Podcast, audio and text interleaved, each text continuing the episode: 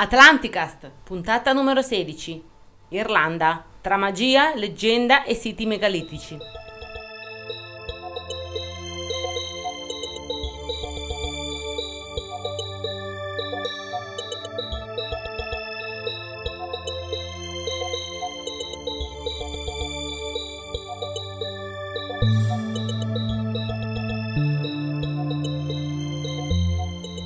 Atlantideo da Paolo. Un saluto lemuriano ed Eugenio, Siamo di ritorno dall'esperienza di Rozzano. molto interessante. Sì, Rozzano Rozzano in Festival. Fantasy. Sì, sto dicendo il Il festival. festival, il festival del fantasy a A Rozzano. Rozzano, vole- ecco, perfetto, dire. perfetto. No, è stata una bella esperienza, abbiamo incontrato tra l'altro e conosciuto diverse persone interessanti, certo più orientate sul tema del fantasy, più magari rispetto a quello del mistero, però mh, quasi tutti hanno praticamente hanno riconosciuto e apprezzato quei punti di contatto che volevamo evidenziare tra le due dimensioni, tra le due realtà. Sì, io sinceramente mi aspettavo meno partecipazione dal punto di vista di, di interesse da persone che scrivono o che fanno disegni o eh, come si può dire, che fanno cose artistiche legate al fantasy,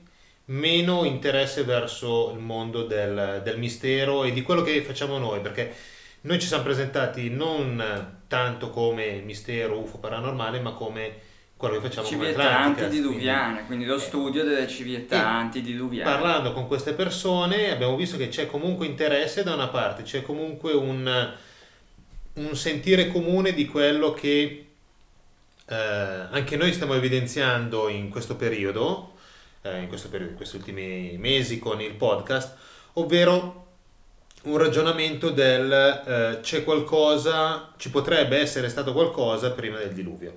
Esatto. Ci potrebbe essere stato un diluvio veramente, non solo una leggenda biblica e una leggenda in mille altri testi sparsi per il mondo, e ci potrebbe essere stato qualcosa precedentemente. Ehm, che dire? Questi interrogativi, tra l'altro, sono stati sottoposti al, al pubblico, alla- ai visitatori, della- ai visitatori della- dell'evento attraverso sotto forma di un questionario e stiamo processando i dati con i nostri potenti mezzi. Guarda, ho chiesto al CERN se mi poteva prestare il suo calcolatore, fai conto te. Ecco, infatti, una volta che avremo processato questa mole infinita di dati, fatti di X esatto, di, foglietti. di- di crocette su dei foglietti, e vabbè, bisogna mettere insieme le crocette. Abbiamo camionate di, di- di fogliettini volanti. No, una volta che avremo processato appunto e analizzato i risultati, questi risultati verranno Comunicati. comunicati probabilmente Sia- nella prossima puntata del Sì, podcast se faremo in tempo. Vediamo se riusciamo, anche perché eh, stavamo ragionando sul magari proporre anche a voi tramite Facebook eh, le stesse domande Le che abbiamo stesse fatto domande. a loro, perché in alcuni casi ho visto che anche se c'è questo sentire comune e questo interesse verso quello che è quello che sono le civiltà antiche, diciamo. sì, non sempre vengono... certi termini che noi utilizziamo, che noi diamo per scontato, non, non sono conosciuti. Anticipiamo allora il risultato di una domanda, quella sul culto del cargo. Ok, infatti mi stavo ri- riferendo proprio a quello. Eh, quando noi anche all'interno della conferenza che abbiamo tenuto e che metteremo più online il PDF più in là con Sì. tutti i link ai vari video, eh, o può essere che la stessa conferenza venga rifatta nei prossimi mesi, eh, all'interno abbiamo fatto vedere una scena tratta dall'ultimo film di Star Trek dove praticamente l'astronave è sott'acqua, esce dal mare, viene vista da questa tribù di persone del luogo e si vede come veramente lì si, si mostra il culto del cargo, ovvero lo sciamano della tribù che crea una religione eh, insieme al capo, eh, diciamo, utilizzando come effigie questa cosa che hanno visto, questa cosa incredibile, l'astronave l'Enterprise che non riescono a spiegare e che perché hanno visto loro e che non hanno una tecnologia di... Esatto, e che quindi attribuiscono e rappresentano come una divinità. Questa è la rappresentazione migliore e, e- e molto semplice anche, immediata, Sì, di, di quello, quello. che è il culto del cargo. Dalle E domande poi, che abbiamo... aspetta, volevo dire una cosa, perché noi non abbiamo evidenziato la cosa all'interno della, della conferenza perché ci siamo, eh, diciamo, abbiamo tenuto presente solo il discorso del culto del cargo, però precedentemente, nella stessa scena che noi non abbiamo mostrato qualche minuto prima, si vedevano il capitano e non mi ricordo chi della- dell'Enterprise, dell'equi- dell'equipaggio, scappare con delle pergamene in mano. Sì, Bisognerebbe andare a vedere cos'erano queste pergamene, pergamene per la capire che cosa sono, che cosa No? fossero per la Sarebbe tribù, che erano delle- una, una sorta di reliquia sacra Eh, per la infatti. tribù. Eh, e sarebbe, vabbè, eh, bisogna andare a guardare il film eh, e cercare di vedere se anche all'interno di Il quello film è l'ultimo che hanno L'ultimo, fatto, no? sì, Into sì, the, sì. the Darkness, Into the giusto? Darkness. Ok. Se anche all'interno c'è qualcosa magari di riferimento tipo i rotoli di non so. Beh, vengono, vengono eh, cose di questo Eh genere beh, sono tutte quelle connessioni che poi abbiamo evidenziato anche nel corso della conferenza, anche perché una cosa che è emersa con- conversando anche con gli altri espositori lì presenti era che molti, tra cui una scrittrice di cui non abbiamo conosciuto personalmente, ma siamo venuti a conoscenza delle sue opere, adesso mi sfugge il nome perché io coi nomi, mannaggia a me, ci sto pensando ecco esatto. no sto leggendo il suo libro ma è un lapsus momentaneo Dove praticamente che cosa, che cosa viene fuori, che cosa emerge? Emerge il fatto che attraverso la libertà che uno scrittore, un autore fantasy si può prendere nella stesura e nella elaborazione del proprio testo, della propria opera, è più facile all'interno di un'opera fantasy fare passare determinati messaggi, parlare di determinati argomenti che invece all'interno di un saggio, all'interno de- di, un- di una cronaca, di uno studio, di una ricerca, verrebbero visti più come tabù, come proibiti e quindi di più difficile gestione. Un conto è parlare dell'origine del- dell'uomo sotto forma di saggio, andando incontro a tutta una serie di critiche provenienti dal mondo accademico, un conto è parlare magari degli stessi argomenti in forma metaforica all'interno di un'opera fantasy.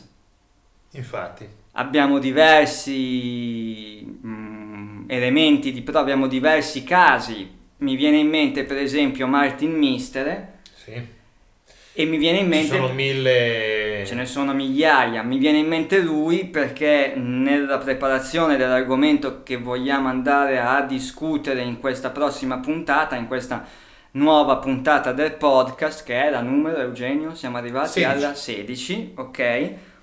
come Eh, numero più i due speciali più i due speciali. Facevo, faccio appunto riferimento a una, un- una puntata, un numero del fumetto di Martin Mister.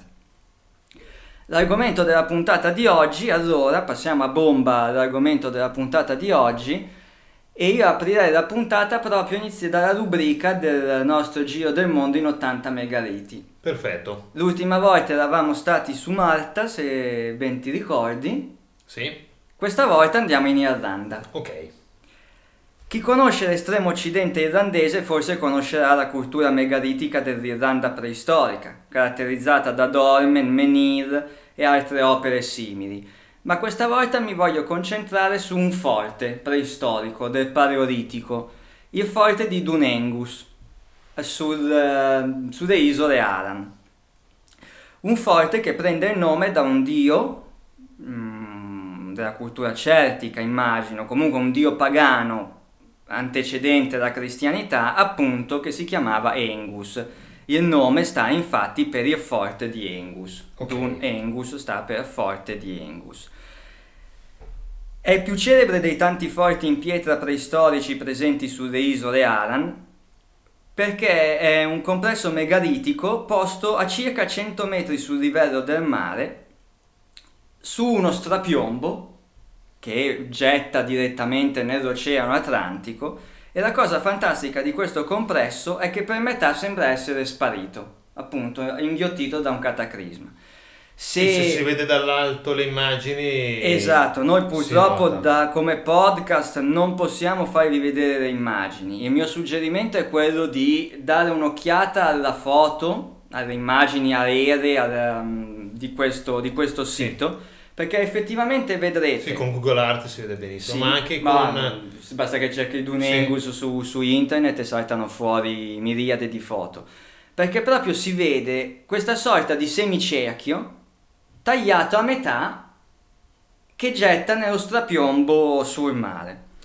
Gli esperti geologi dicono che è stato inghiottito dal mare nei millenni, ma in realtà la datazione indicata di più di 3000 anni ritengo essere troppo conservativa e secondo me siamo di fronte a qualcosa di molto più vecchio. Nel frattempo, scusate, ma la regia occulta mi manda un input, la scrittrice di cui parlavo prima si chiama Vittoria Sacco e ha anche un profilo su Facebook, per cui potete interrogare il profilo su Facebook e vedere di che cosa, di Sì, che cosa parla, di che cosa, si, di che diciamo, cosa tratta.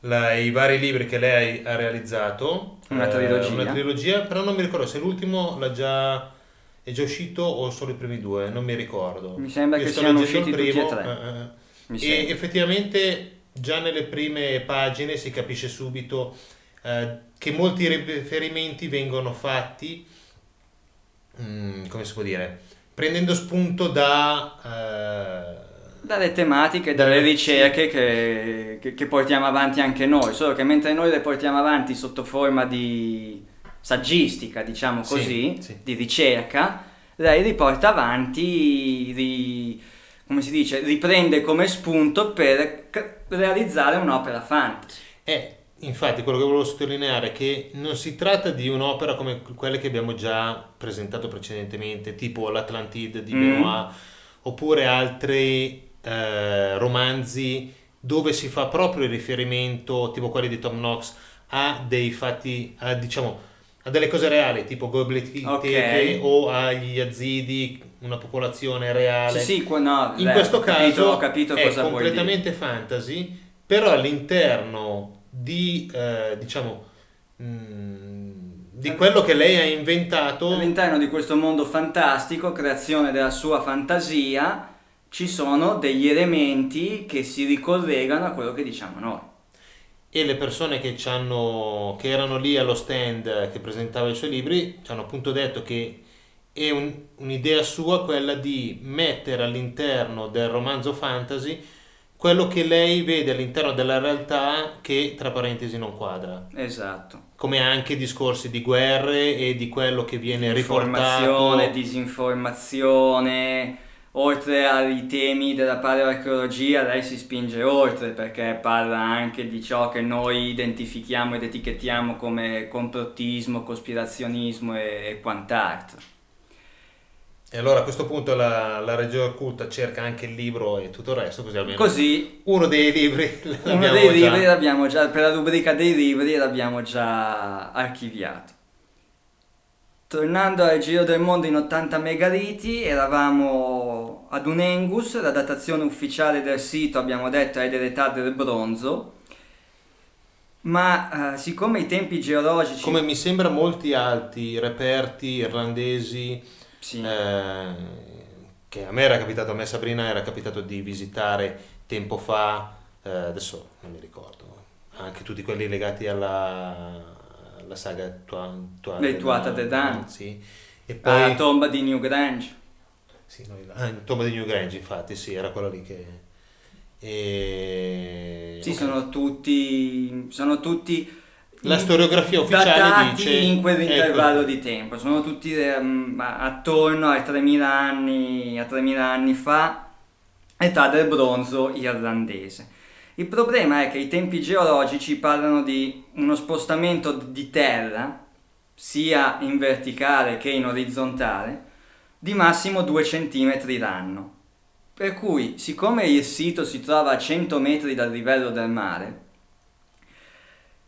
se eh, si sposta di 2 cm l'anno, supponendo che la geologia abbia ragione, abbiamo bisogno di 5.000 anni per fare i 100 metri in verticale dello strapiombo che osserviamo ad un Engus. Inoltre, guardando la forma dei muri di cinta, specie quello esterno, è ipotizzabile che l'estensione di questo complesso dal lato che affaccia sul mare avrebbe dovuto essere di altrettanti 200 metri di sviluppo in orizzontale se vogliamo chiudere il cerchio, perché appunto siamo davanti a un semicerchio che si interrompe sullo strapiombo.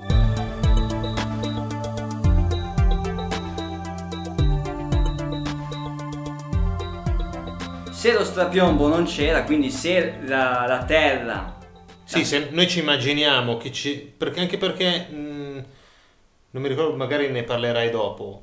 Non so se hanno fatto delle ricerche sott'acqua nella zona oltre lo strapiombo per vedere se, se esiste qualcosa di magari costruito, non dico Ionaguni, però magari dei blocchi che dicono ok, questo blocco qua potrebbe essere sono stati trovati dei blocchi di pietra, ma non, um, non, sono stati collegati alla mano dell'uomo. Ok.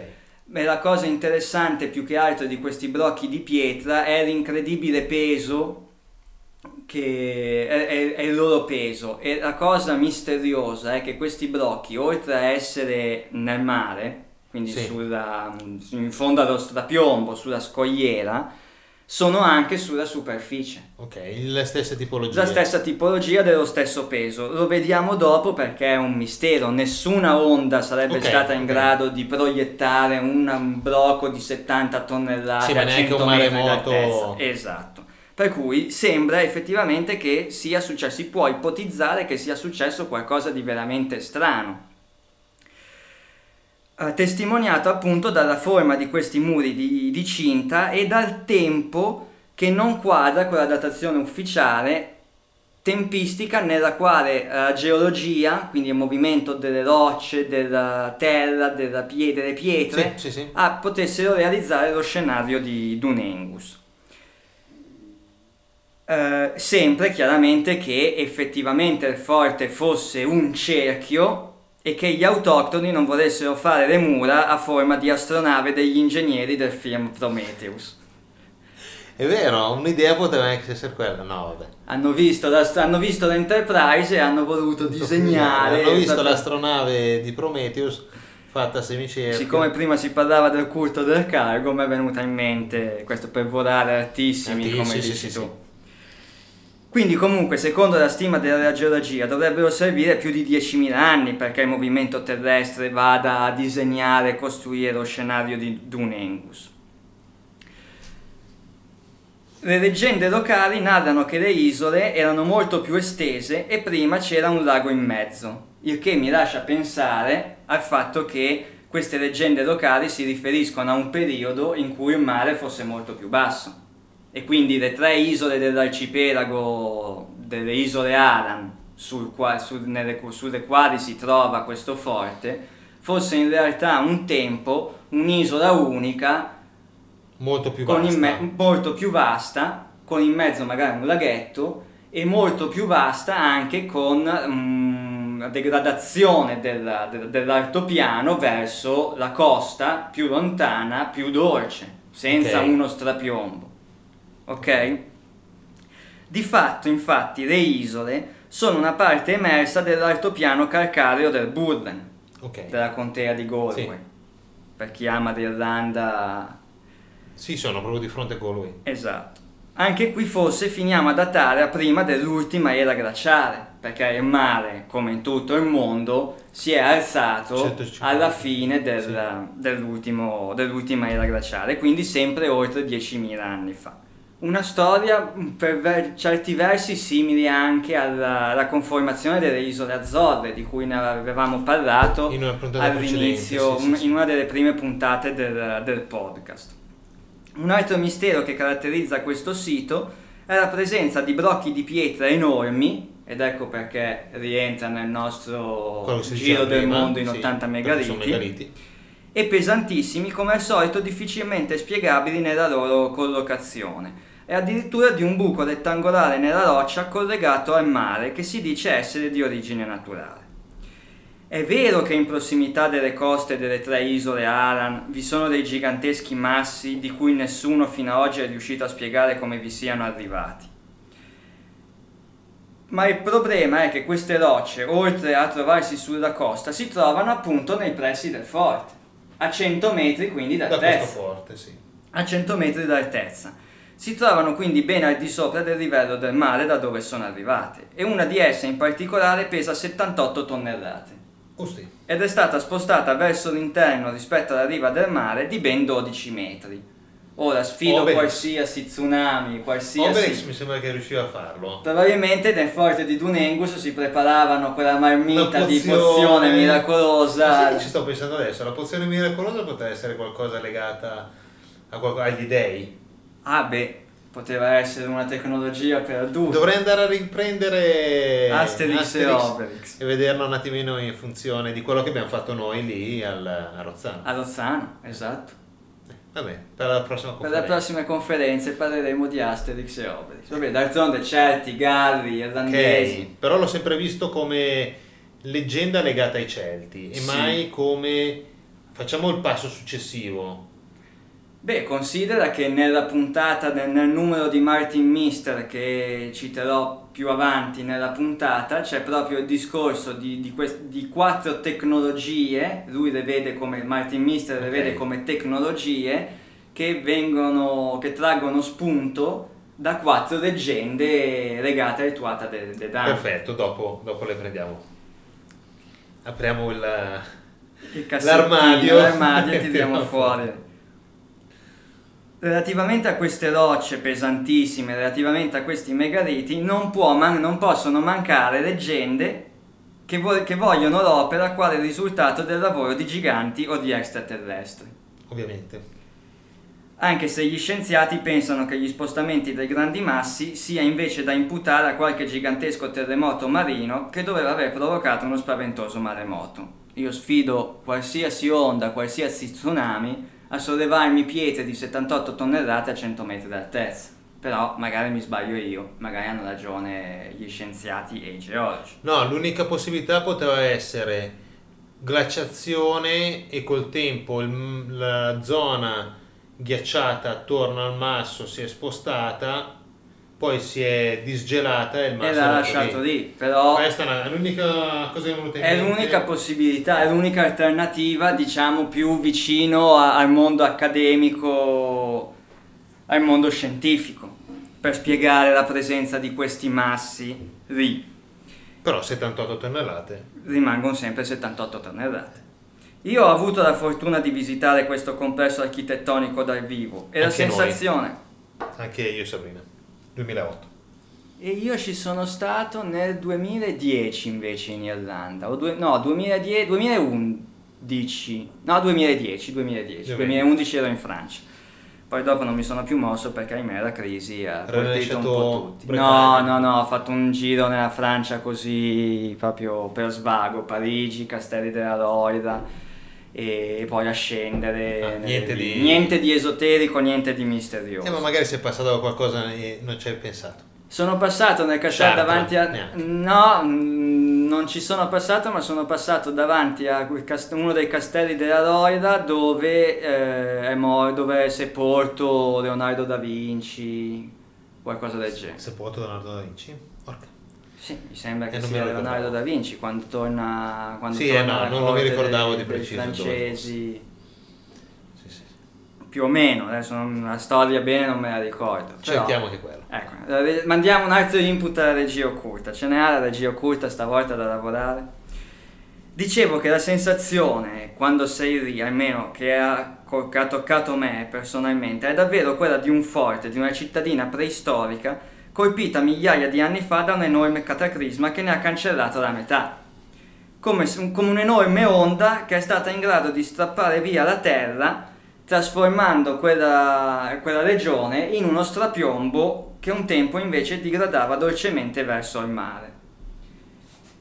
Forse ti potrà interessare, amico Eugenio, e spero che Sì. interessi anche ai nostri podcast ascoltatori, quanto scrissi sul solito forum ufoforum.it all'interno di un thread non specifico su Dunengus, ma collegato ad esso.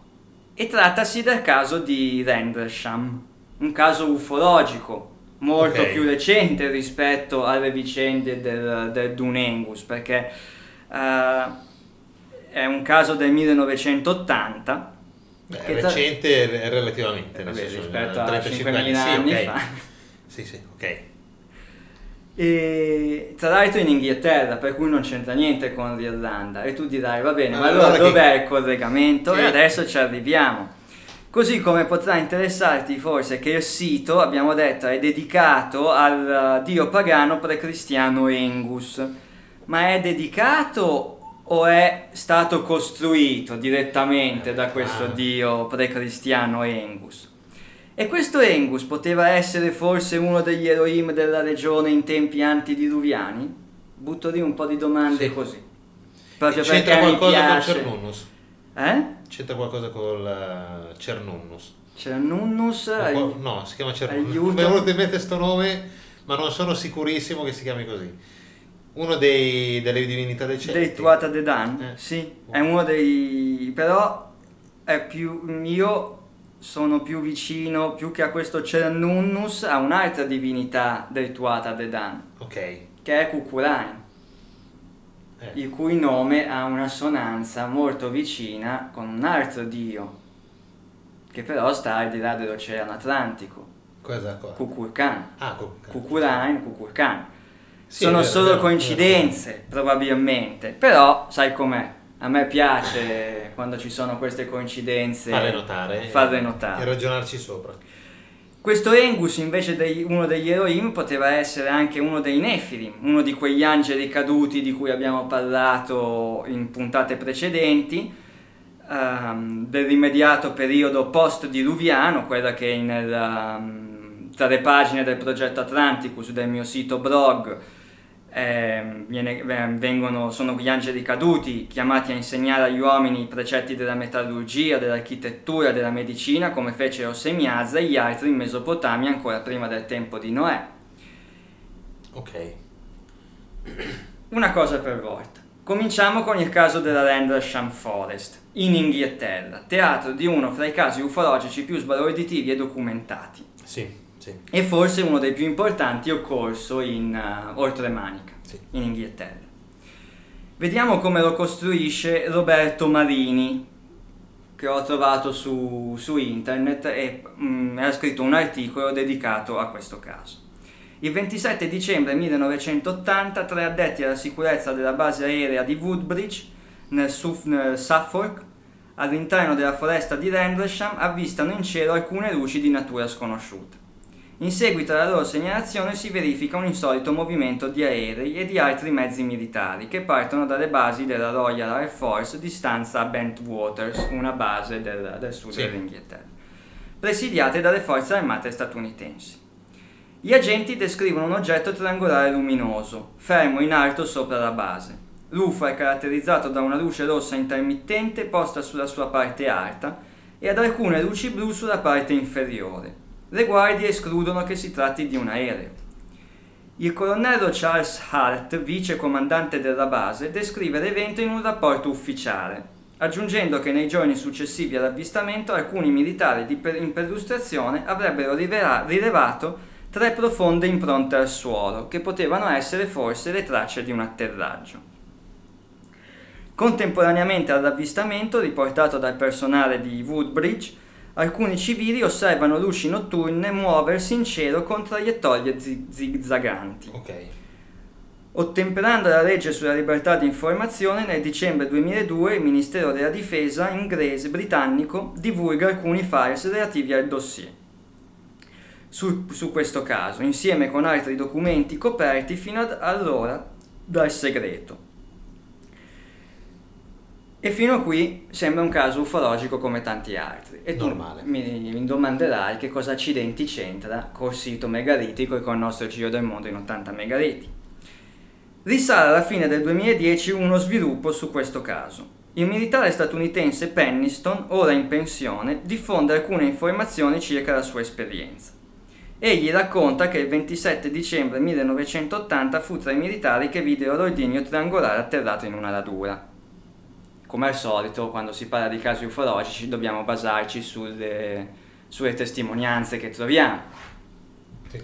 sulle testimonianze che abbiamo, che ci vengono offerte, sempre con eh, la necessità di andare a di andare a, verificare le fonti. Ma d'altronde questo è il lavoro che dobbiamo fare Sì, e che in- sì, invito eh. anche tutti i nostri podcast ascoltatori a È fare. fondamentale. Io faccio riferimento a questo caso perché c'è un elemento, un indizio molto particolare e adesso ci arriveremo. Questo militare statunitense, questo Penniston, si avvicinò all'oggetto per sfiorarlo con una mano, a quel famoso UFO. Il testimone si accorse che l'UFO sprigionava calore e poi fu investito da un'immagine che si stampò indelebilmen- indelebilmente nella memoria visiva. Scorse nella mente una serie numerica formata da una lunga serie di 0 e di 1, il codice binario. Classico codice. Un messaggio in codice binario.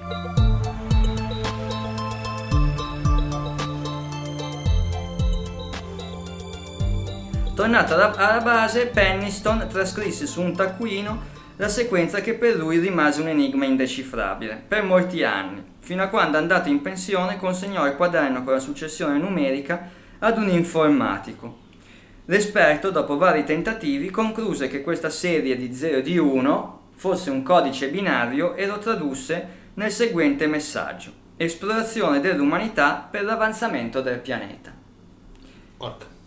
Oltre a questo, la seconda parte della comunicazione, sempre in codice binario, conteneva delle coordinate geografiche. 53 gradi e 15 primi a nord, 10 gradi e 8 primi a ovest. Queste coordinate rimandano a un punto nell'Oceano Atlantico, al largo delle coste irlandesi, al largo delle isole Prendere Aran. subito battiscafo e andare Ecco perché ci vuole il battiscafo Porco Giuda. proprio sul bordo della piattaforma continentale e quindi su quella che poteva essere la linea costiera antidiluviana. Eh sì. Queste coordinate potrebbero localizzare il mondo perduto di Brasil, che non Ah, c'entra sì. niente col Brasile, No, no, ai Brasile. sì, dall'antico irlandese isola della bellezza. Il Brasil è una misteriosa isola, o una città, una sorta di paradiso terrestre alla stessa latitudine dell'Irlanda, proprio al largo delle isole Aran, dove troviamo il nostro forte di, Du- di Dunengus. Sì. Anche se di origine irlandese, il concetto di Brasile deve chiaramente molto, moltissimo ai miti che evocano l'Atlantide inabissatasi nell'oceano. Pensa che l'isola di Brasile appare sotto molti nomi diversi su carte medievali e fu disegnata addirittura dal cartografo Angelinus Dall'Orto in un Atlante del 1325.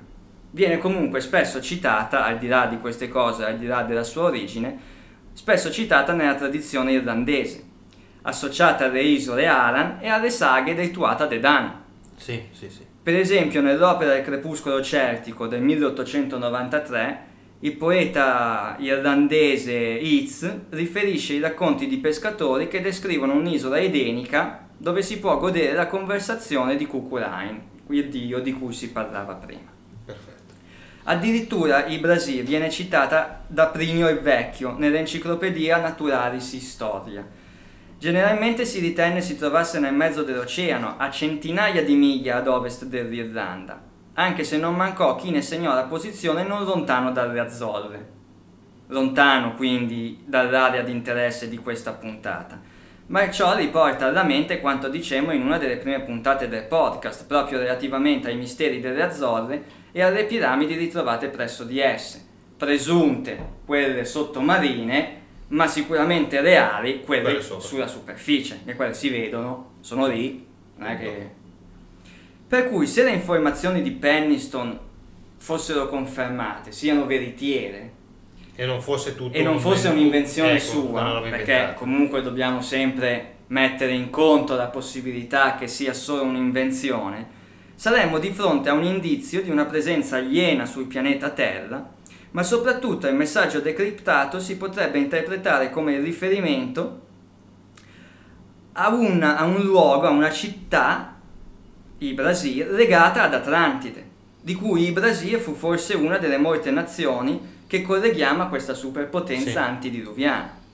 Inoltre, le coordinate che vengono date a me fanno pensare a, una so- a uno scenario dove Dunengus fosse una città, una cittadina, un forte, un non lo so, sulla via che collegava Doggerland Ok.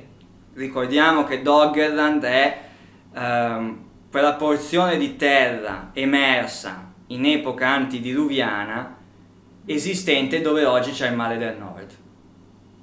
Ok, da Doggerland. quella parte di lì, sì. sì. Sì. L'Europa quando all'epoca del um, Ma antidiluviana scusa, è tra la- non è tra la Francia e Irlanda e Doggerland, Inghilterra? Doggerland copre tutto il mare del nord, fa dell'Inghilterra e dell'Irlanda una terra unica, Eh, il appunto, canale della sì. Manica non esiste ed è collegato, è, tu- è tutto quanto Sì, sì, sì. insieme. Ok. ok, benissimo.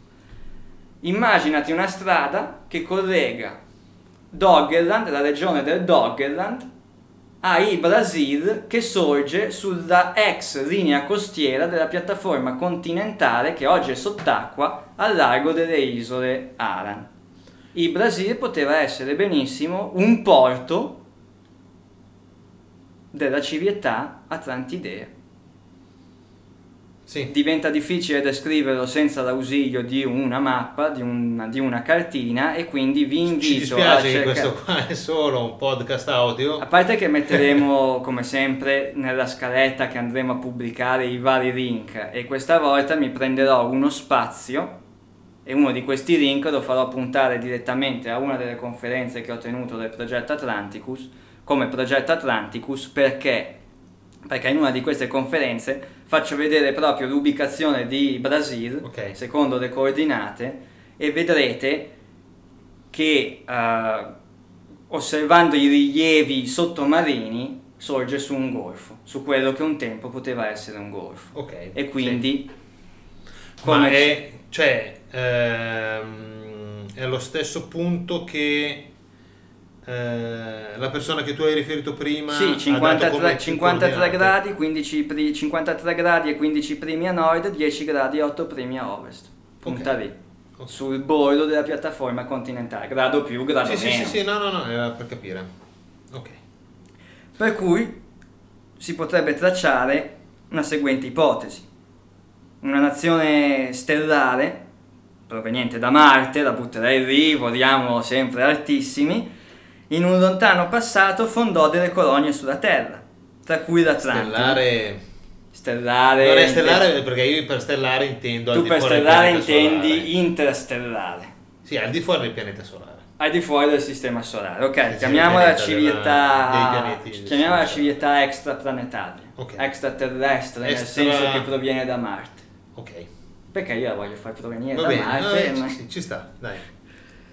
E fondò delle- quindi questa nazione marziana, chiamiamola così, Ok. in un lontano passato fondò delle colonie sulla Terra, tra cui l'Atlantide, o influì sull'evoluzione di antiche culture.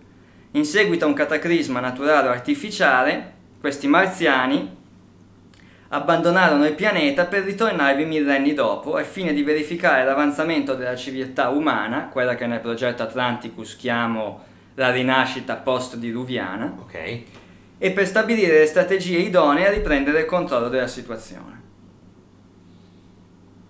Scenari apocalittici. No, ma questo quando? Questo è, in un Attualmente futuro, questo è in un futuro prossimo che coincide con i testi apocalittici e le Ok. profezie di cui si No, è no, pensavo ampiamente che, discusso in altri pensavo siti. che tu legassi questo già a alcune ondate di UFO che erano state tipo quella che abbiamo presentato qua. Mm.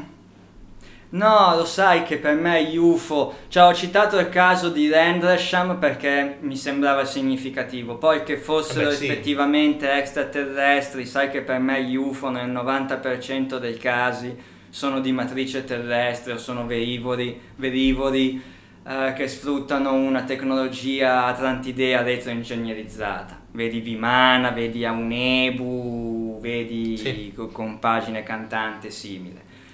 Non nego che possano esserci velivoli, tra virgolette, extraterrestri, però mi pongo sempre il quesito. Ma se dovessi arrivare da Orione, da Sirio, Vengo da giù posti- con un Aunebu. no? Vengo giù con un Aunebu. Arrivo con una nave madre incredibile, poi magari da lì mi sgancio con, Con gli Aunebu e quant'altro. Però perché sarei arrivato da Sirio fino qua per venire giù con un Aunebu a farmi un giro e tornare indietro? No, fa- eh no, tu dici tornare indietro, o fai come in Battlestar Galactica che alla fine sono arrivati qua, appunto. Punto e basta. Le navi le ha mandate contro il sole, Sì, però questo... lo spoiler dell'ultima puntata. Eh, dai, non abbiamo... Speriamo che per i Avete avuto anni per eh, guardarvelo. Mannaggia a voi, è colpa vostra. Dai, no, però quello lì potrebbe essere uno dei tanti. Questo sicuramente, però uno scenario simile lo vedo più vicino alla storia antica, alla palearcheologia, alle Sì, origini sì, del sì, genere umano, più che agli avvistamenti UFO dei tempi, dei tempi attuali, dei tempi de- della contemporaneità. Sì, beh, l'UFO triangolare è classico, adesso attualmente viene visto molto come un qualcosa di militare. Esatto, ma io sarei orientato su Però- quello. Altra cosa invece sono altri fenomeni come possono essere le luci di Esdaren piuttosto che altre eh, tipologie fattispeci. Suggerisco a questo punto allora la lettura del mio articolo eh, Visione allargata del fenomeno UFO dove ci sono le classificazioni che il progetto Atlanticus dà appunto del fenomeno UFO Ok, perfetto. un altro link sulla scaletta per fare un po' di pubblicità al mio sito, il www.progettoatlanticus.net. Abbiamo fatto anche per questa Anche questa puntata, puntata. per la sedicesima volta abbiamo citato il mio sito. Un giorno i podcast ascoltatori scriveranno su Facebook, Basta. basta, per favore, non, non ne possiamo più. Nel frattempo, volevi... Sì, volevo inframmezzare quello che te stai dicendo per spezzare un attimino la cosa con i due libri. Perfetto, Perché a apriamo... me è venuto in mente anche un altro libro mentre stai, stai Uh, parlando. allora bisogna approfittare. Quindi uno subito. saggistica, uno invece no. Allora, Vai, partiamo apriamo, con... la, apriamo la pagina, la rubrica del, del libro. Ok, allora, tu stai dicendo l'articolo che te hai preso, questo articolo ufologico, Sì, è tratto da una persona, è stato scritto da una persona. sì, Roberto scritto, Marini. Roberto Malini, che nel 2008, Sì. no scusa, nel 2006, per l'editore Giunti Demetra, insieme a un'altra persona che si chiama eh, Margherita Campagnolo, Mhm. aveva fatto quello che è l'UFO, il dizionario enciclopedico. Mm. Molto interessante, bello, ce l'ho a casa. Non peraltro perché ci sono dentro anch'io, vabbè, però a parte tutto, no, è fatto molto bene. Tu guarda Eh, a caso, non avevo la più pallida idea, sono andato a prendere questo e adesso scopriamo questo, Ecco. abbiamo questo scoop. No, 384 pagine, è fatto molto bene perché eh, è un dizionario enciclopedico, quindi eh, dizionario. Un dizionario, cioè, un'enciclopedia ABCD, di, di, eccetera, con dentro, di diversi, con dentro molti ricercatori a livello italiano e straniero, molti casi documentati. Eh, non ce l'ho qua in mano da, da poter dire, apro una pagina e inizio a leggerlo, però è interessante. eh, Vabbè, allora quello- 12 euro e mezzo, però già su Amazon si riesce a trovare un po' a meno. Nelle librerie lo si trova, io l'avevo visto ai tempi in diversi posti. E allora questo non è un consiglio, questo è un obbligo. Tutti i podcast ascoltatori devono assolutamente comprare questo, questo libro. Questo Sì. libro, questo dizionario appunto, questo dizionario enciclopedico. Sì, sì, sì, sì. No, mi piace questa re- recensione che casualmente ho trovato qua, Leggiamola. senza dire chi l'ha scritta. Dizionario in tutti i Posso sensi. testimoniare ottimo- che non l'ha scritta lui. Ma magari io cosa do un altro pseudonimo. Vabbè, allora facciamo Eh, un dizionario in per- tutti, in tutti i senti- sensi ottimo per curiosare. Nessuna storia, solo parole e nomi. Consiglio comunque per chi è appassionato. Sì, consiglio anch'io. Chi è appassionato di ufologia lo vada a cercare. Non può mancare nella Non libreria di mancare. un buon appassionato Poi di... non so perché non mi ricordo perché l'ultima volta che l'ho preso in mano è diverso tempo fa se all'interno del dizionario ci sono tutti i riferimenti a quello che noi stiamo portando avanti Atlantide le civiltà prediluviane i Tuatedane eccetera eccetera perché secondo me è più orientato all'ufologia moderna e antica però sempre ufologica tipo non so a Norimberga il, il disegno Ah, ok, buco, sì, sì, sì, oppure sì. altre cose legate a quelle Quindi sono citati anche casi magari del Medioevo piuttosto che... L'altro libro che la Reggio Occulta ci ha, ci ha trovato Ok. è quello di Vittoria Sacco di cui la scrittrice di cui avevamo parlato prima. in fase è il introduttiva. primo libro, si chiama L'ombra del mondo, la profezia dimenticata. Eh, per le edizioni ehm, che non si riescono a leggere. Allora, no, prima leggiamo la descrizione. Ah, qui. De- editore De Ferrari. De Ferrari fatto all'inizio del 2012. Eh, dov'è che è? Che qua non lo vedo più. Qua. Sì, è stato fatto a fine 2012, 16 euro, eh, appunto editore De Ferrari. Leggiamo un pezzettino della, della descrizione. eh, il mondo parallelo è riemerso portando con sé un talismano legato a una profezia, eventi di guerra. Le quattro terre dovranno scindersi tra l'alleanza del mondo parallelo, cappeggiata da quattro saggi e incentrata sul culto delle antiche arti e la sua antitesi, l'impalpabile, sorretta da maghi e dalle arti alchemiche, eccetera, eccetera.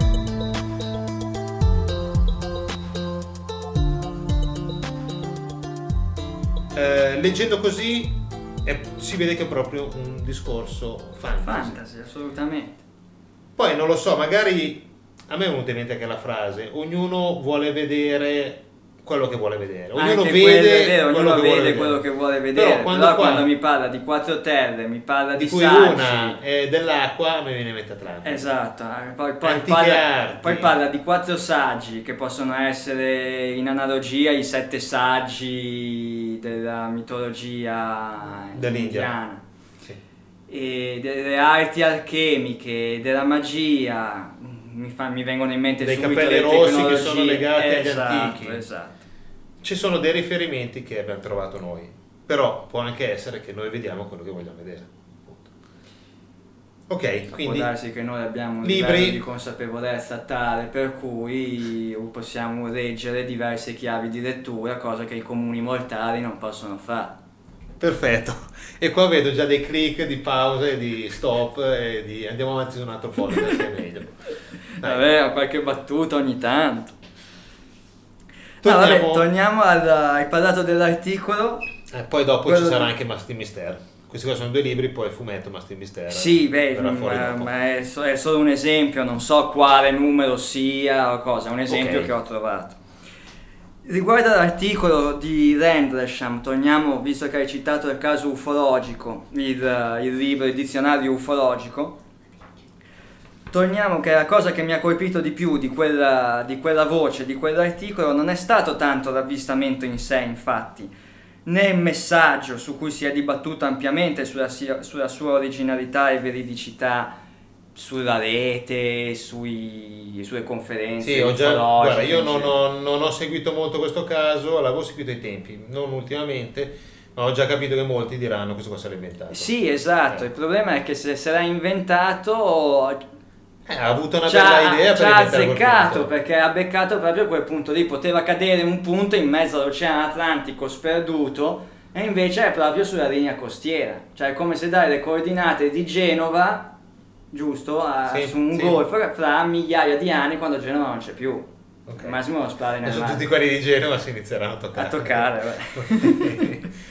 Va bene. È stato un altro aspetto in realtà a suscitare in me grande curiosità. Alta, ti stoppo per l'ennesima volta. Mm. Quel riferimento, noi stiamo ragionando su lui se l'ha inventato da una parte, oppure lui ha avuto veramente Un'esperienza. La terza ipotesi, qualcuno, allora diciamo, lui fa quello che allora viene denominato con una, in questo caso con una denominazione negativa, ma io non lo vedo negativo. Quello che viene chiamato l'utile idiota. L'utile Mm, idiota sì, è uno che è capito. inconsapevole di quello che sta facendo e viene manovrato per farlo. In questo caso potrebbe essere stato manovrato in maniera positiva da qualcuno che gli ha creato questa esperienza per dare dei messaggi Per dare un'informazione in più. coordinati. Quindi una terza ipotesi plausibile. Ci può stare. Ok. Rispetto a questo, a questo caso è stato un altro aspetto, diceva, a suscitare in me una certa curiosità. Il fatto che un'isola leggendaria al largo delle coste irlandesi fosse dimora dei mitologici eroi della cultura celtica e che sia anche la, la patria di quel Cucurain il cui nome ricorda in maniera straordinaria il dio azteco Cuculcán. Ok. Isola le cui coordinate, se confermate, identificano una porzione di oceano il cui fondale prima della, prima della fine della glaciazione di Wurm poteva ragionevolmente essere un tutt'uno con all'epoca l'altopiano irlandese di cui appunto Dunengus faceva parte, costruito esattamente sulla strada di collegamento per il Brasile, ipotetico porto atlantideo. Stiamo come al solito volando altissimo, non me ne vogliano i nostri podcast ascoltatori, ma fatemi spendere due parole sui protagonisti reali o mitologici, mitologici o reali di questa storia, Engus e Cucurain.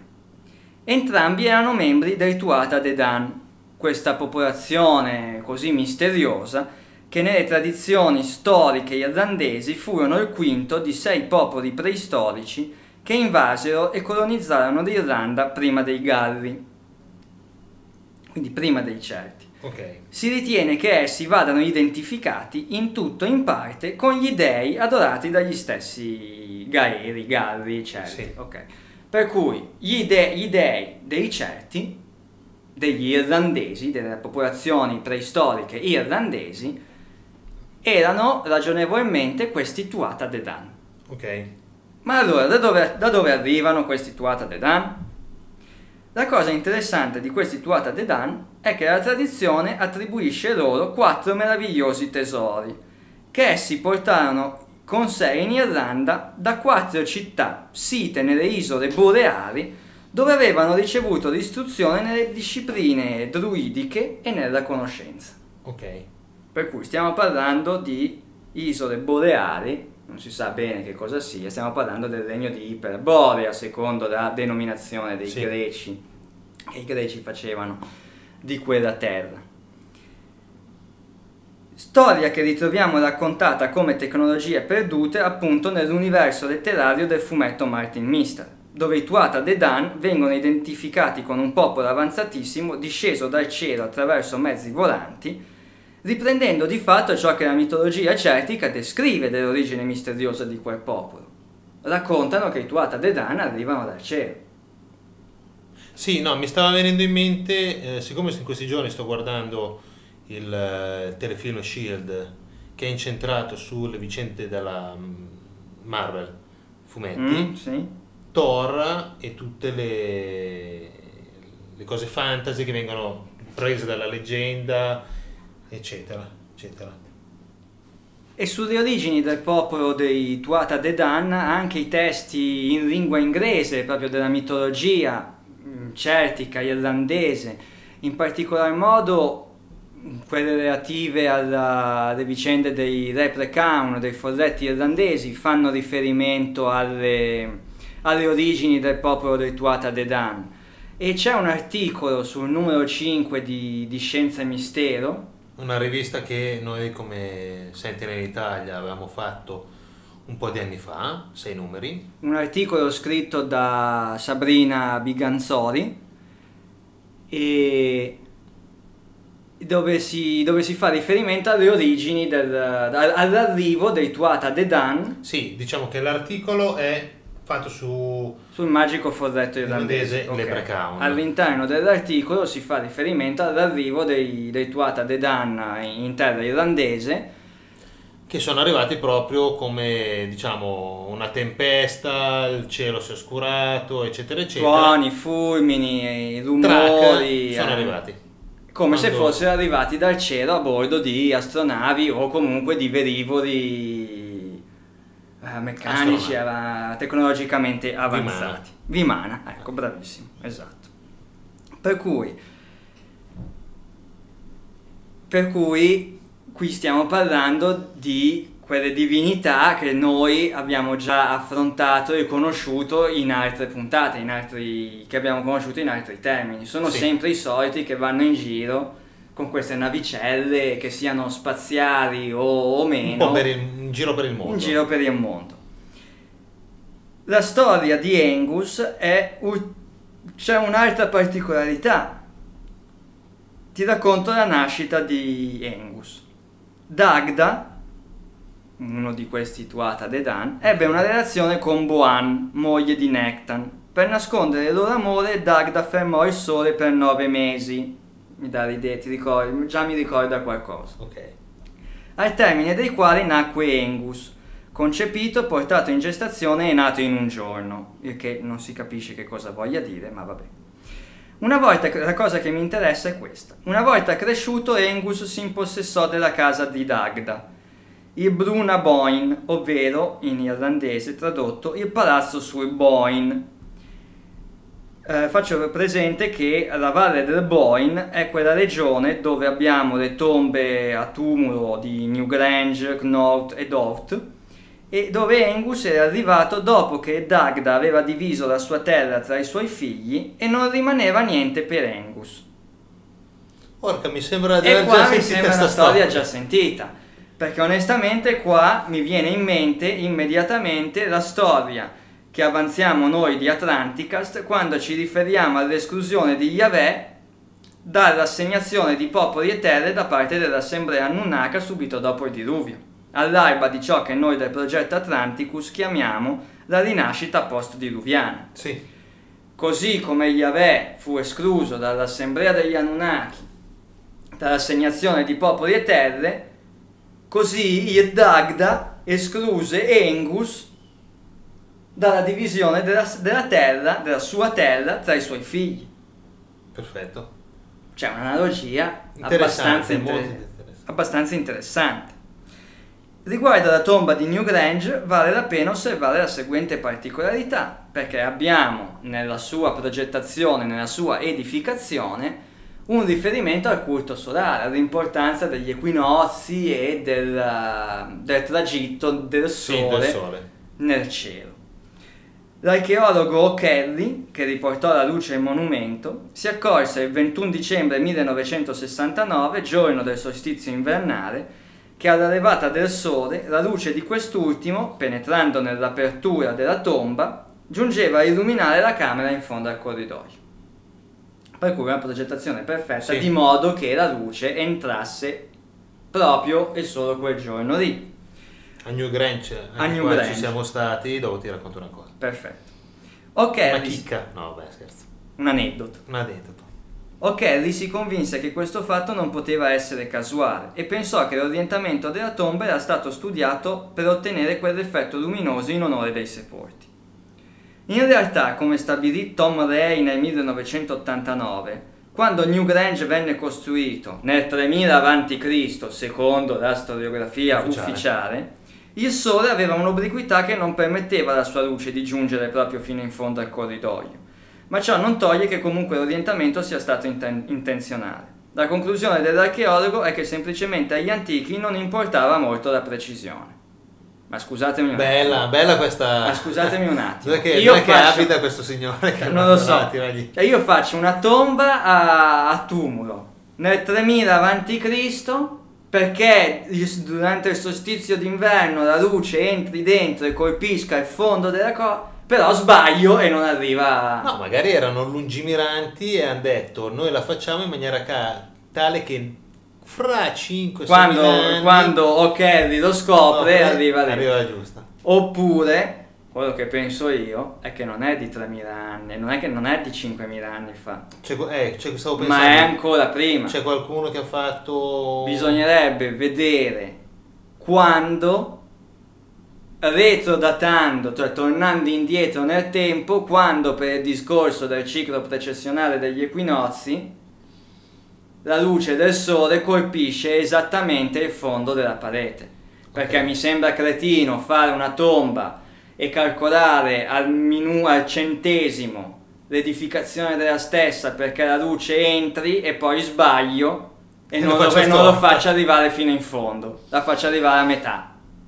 O. Furbi, furbi. Cioè, No. non ha senso. Allora, la, la chicca che volevo dare, eh, quando siamo stati da noi, ovviamente a me puzzava un po' tutta sta storia qua. no? Allora, alla guida locale, quella che ci ha fatto entrare nella, nella tomba, far vedere, ha spiegato, eccetera, eccetera, Alla fine gli ho fatto quattro domande così tanto per, per capire un attimo. E ti hanno esiliato dall'Irlanda e, E- ti, non facevano No, sono rimasto un po', un po' sul vago. Nel senso, come venivano fatti questi tumuli? Mm. Praticamente l'idea era di portare questi massi enormi d'inverno Mm. come se fosse un ehm, diciamo tutta la tribù si metteva insieme e come sacrificio prendeva questi, questi grossi massi e sul ghiaccio riusciva a trascinarli fino a questo punto che era molto più alto rispetto al resto della zona perché i massi prima venivano trasportati tramite un fiume se mi ricordo bene eh, fino a un certo punto, poi da lì venivano trascinati in questo modo. E quando gliel'ho chiesto alla guida, eh, questa qua ha fatto una faccia come per dire: Io devo dire queste cose perché. Però sa benissimo dire". che non è vero, che non è Però possibile. mi perché- vergogno un po' a dirlo. Ok, nel va senso. bene, non ci credeva nemmeno lei, è fantastico. Ora,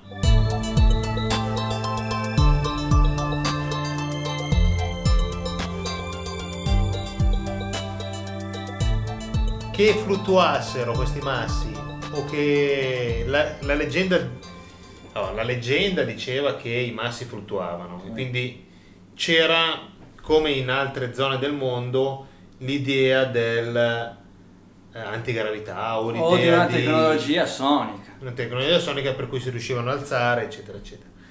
Levitazione sonica della pietra. E Però la da storiografia ufficiale dà questi... Sì, che li queste- spingevano sul ghiaccio. spingevano Cioè, è più leggenda il fatto che lo spingo sul ghiaccio che Ma secondo me li, li andavano a prendere dall'Egitto gli stessi schiavi che venivano usati per le piramidi, dicevano facciamo Cioè, una cioè- gita in Irlanda quest'anno.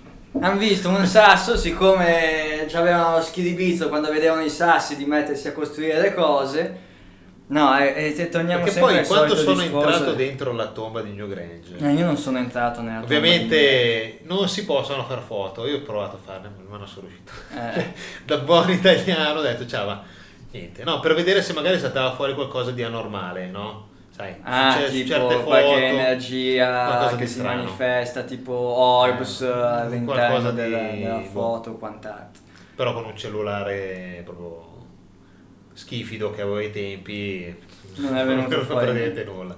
Bisognerà tornare in Irlanda anche perché rispetto alle tradizioni celtiche e, pre-celtiche di cui abbiamo parlato nella puntata di oggi ce ne sarebbero molte altre ancora da raccontare, la collina di Tara per esempio. sì.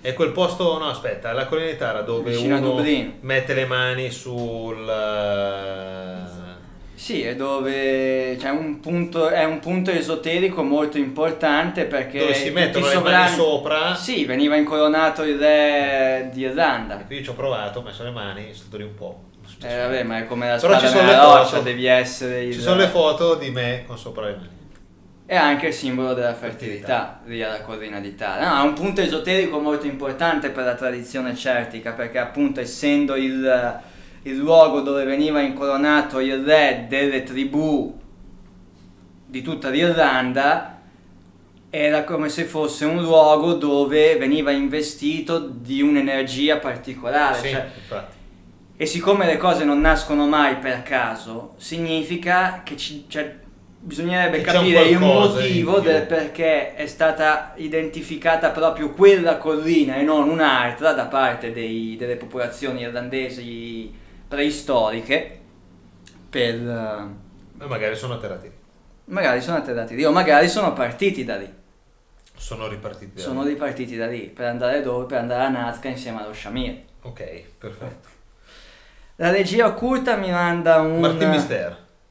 Qua non citiamo un fumetto specifico, diciamo un, un, un episodio. come si No, perché non mi ricordo qual è il numero Il dove numero- viene parlato. Però se uno prende Martin Mister, Ma la storia uno sì, di- l'altro anche. Sì, c'è perché la storia dei Tuata de Danna è un filone seguito da Martin Mister. Eh, infatti. Per cui ci sono diversi numeri dove si parlano, dove si parla di, di queste divinità, di queste popolazioni che appunto Martin Mister colloca come una razza extraterrestre proveniente da chissà dove e portatrice di saperi e tecnologie, tra cui appunto quelle quattro presenti anche nella tradizione celtico-irlandese e che Martin Mister nella sua uh, reinterpretazione in chiave fantastica individua come delle tecnologie.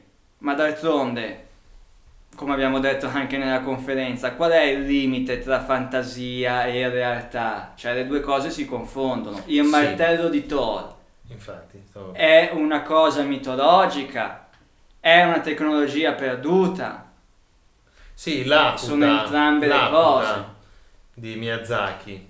Però vedi, mentre Miyazaki è in Giappone ed è difficile intervistarlo, perché non ragionare sul magari provare a intervistare gli autori di Martin Mister su queste tematiche. Che... Non so se ci sono delle loro interviste o altro, magari su YouTube, andarle a cercare. Bisogna provare, che... innanzitutto andare a cercare, ma poi siccome dubito che siano stati mai trattati questi argomenti secondo la chiave di lettura che stiamo presentando oggi con questi autori, sarebbe bello eh, sondare la loro disponibilità per vedere se eh, vogliono, dirci, vogliono, dirci, do, da dove hanno tratto l'ispirazione per realizzare questa, per realizzare la loro trasposizione in chiave fantasy del mito.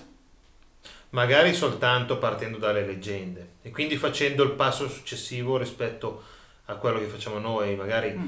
loro vedono una leggenda come anche appunto i fumetti Marvel, della Marvel. Così. Sì, ma non è detto che questo non li abbia portati magari inconsapevolmente un passo più vicino alla verità. A certe conoscenze magari. A certe conoscenze. Perché non... che il martello di Thor sia un'arma, secondo me è ragionevole pensarlo, perché se colleghiamo questo discorso a quello che viene descritto nella Maiana, nella Babalata, dove si parla espressamente di armi, Va bene, allora le armi c'erano all'epoca. Sì, noi, lo, noi vediamo il martello di Thor come il martello vero e proprio che bisogna vedere nella leggenda andando a cercare un po' meglio quali erano gli effetti, che cosa facevano, che cosa non facevano.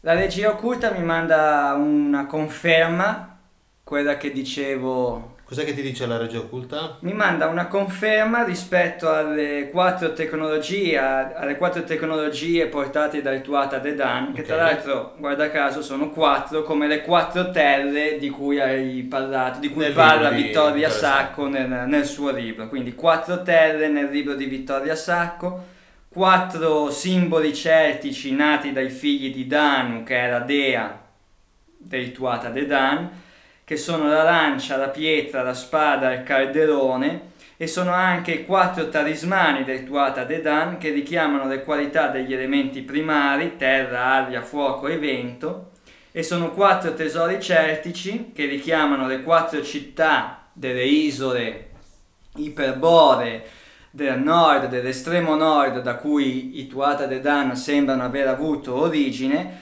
dove i discendenti dei Nemed, più tardi appunto come conosciuti come, questa, come, come i Tuata de Dan, si stabilirono dopo la fuga dei, dei Fomori, un'altra popolazione, quattro oggetti magici di culto, apro e chiudo una parentesi, quattro tecnologie, quattro oggetti tecnologici, punto di domanda, ispirati dalla dea celtica Danu, che prese sotto la sua protezione i seguaci di Nemed popolazioni con conoscenze altamente tecnologiche, altamente eh, esoteriche, possiamo sì, dire. Tecnologiche esoteriche, perché se tu mi vai a prendere il calderone, io ti dico Obelix, ah, e si prima, chiude vedi? il cerchio. Si, si chiude il cerchio. La lancia, la pietra, la spada, sono realmente una lancia, una pietra, una spada? O sono come le popolazioni poi hanno, sono stati capaci di descrivere con parole loro ciò che hanno visto. Con parole terrestri qualcosa che loro non Come avevano. Come quando gli indiani d'America dicono gli uccelli di, di fuoco nel cielo. Sì. Era un uccello di fuoco o era un aereo? Eh, infatti. E, o anche il treno lo chiamavano in un modo il cavallo, il cavallo, di, il cavallo di ferro. Cavallo di, di ferro. Cavallo di, cavallo di ferro. Il treno era il cavallo di ferro, perché loro non, non avevano la parola treno. Giusto. Vedevano un treno e l'hanno chiamato cavallo di ferro. Per cui quando dici l'uccello di fuoco, non è che è passato un uccello di fuoco, è Passato passato un aereo. aereo.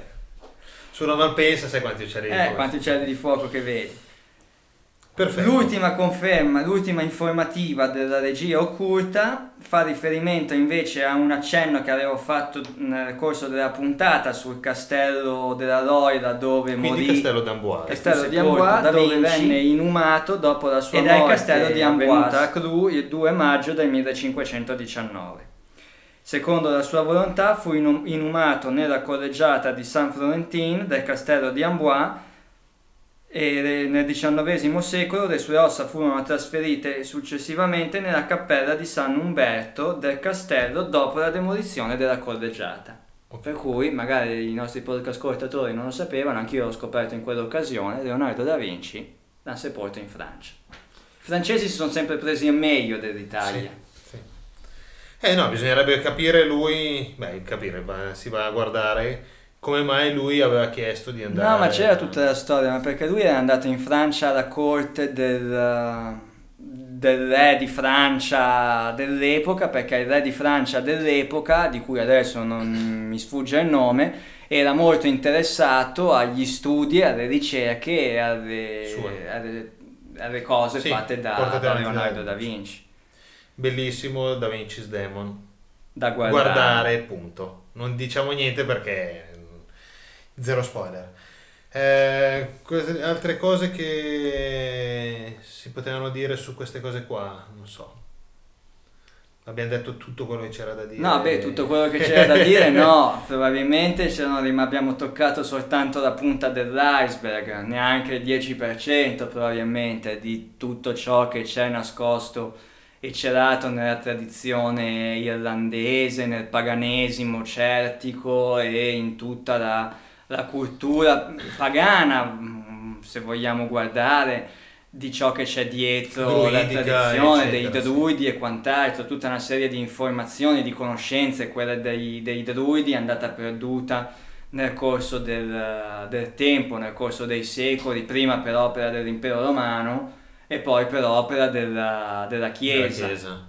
Anche se la Chiesa in Irlanda ha avuto sempre un, uh, un approccio diverso, proprio per la forza che il paganesimo aveva nel, nel mondo irlandese, lì il sincretismo tra paganesimo e cattolicesimo si evidenzia in modo ancora più importante, ancora più evidente, per cercare di convertire i pagani irlandesi. E adesso che te mi stai dicendo questa cosa, in una puntata del Telefilm Shield, dove loro erano alla ricerca di una lancia che Questa è- proveniva quella- da...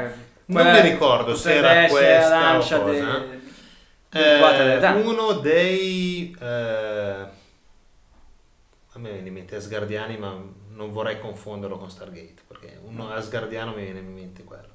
Comunque, eh, uno extraterrestre alieno, come cavolo vogliamo chiamarlo, della sesta stirpe, cultura, eccetera, di Thor, Mm. era venuto sul mondo tempo fa, eccetera, e si era praticamente rifugiato, eclissato, tolto dalla vista degli altri, nascosto, diventando un prete in Irlanda che poi era diventato santo, eccetera, eccetera. Mi Vedi? è venuta in mente questa cosa, però non mi viene in mente è né chi è, chi non è. al contrario questo. Infatti, no, però anche lì quando io l'ho visto mi sono messo a ridere e ho detto, beh, Ci sta. ci sta, ci sta. No, in effetti come dici te ce ne sarebbe veramente tanto da dire. Quello che... Diciamo che questo no, vuole essere un po' il punto di partenza. Infatti.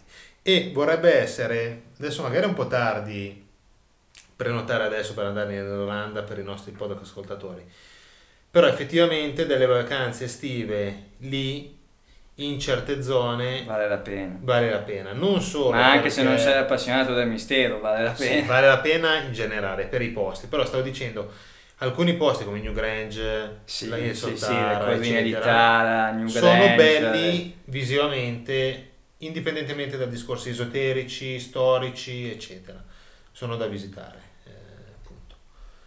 Eh, ci andremo più in là. Quando Sì. avremo il battiscafo. per Quando avremo il battiscafo per andare a cercare il Brasil. Brasil, bevendoci una buona Guinness che fa sempre bene. Sidro. Esatto, ah, tu sei vero, sidro. Sidro. Andremo, torneremo in Irlanda. A questo punto, tra Curto del Cargo, ne- Ah, se vuoi, sì, il Circle di Bigmore, ci dice la nostra regia occulta.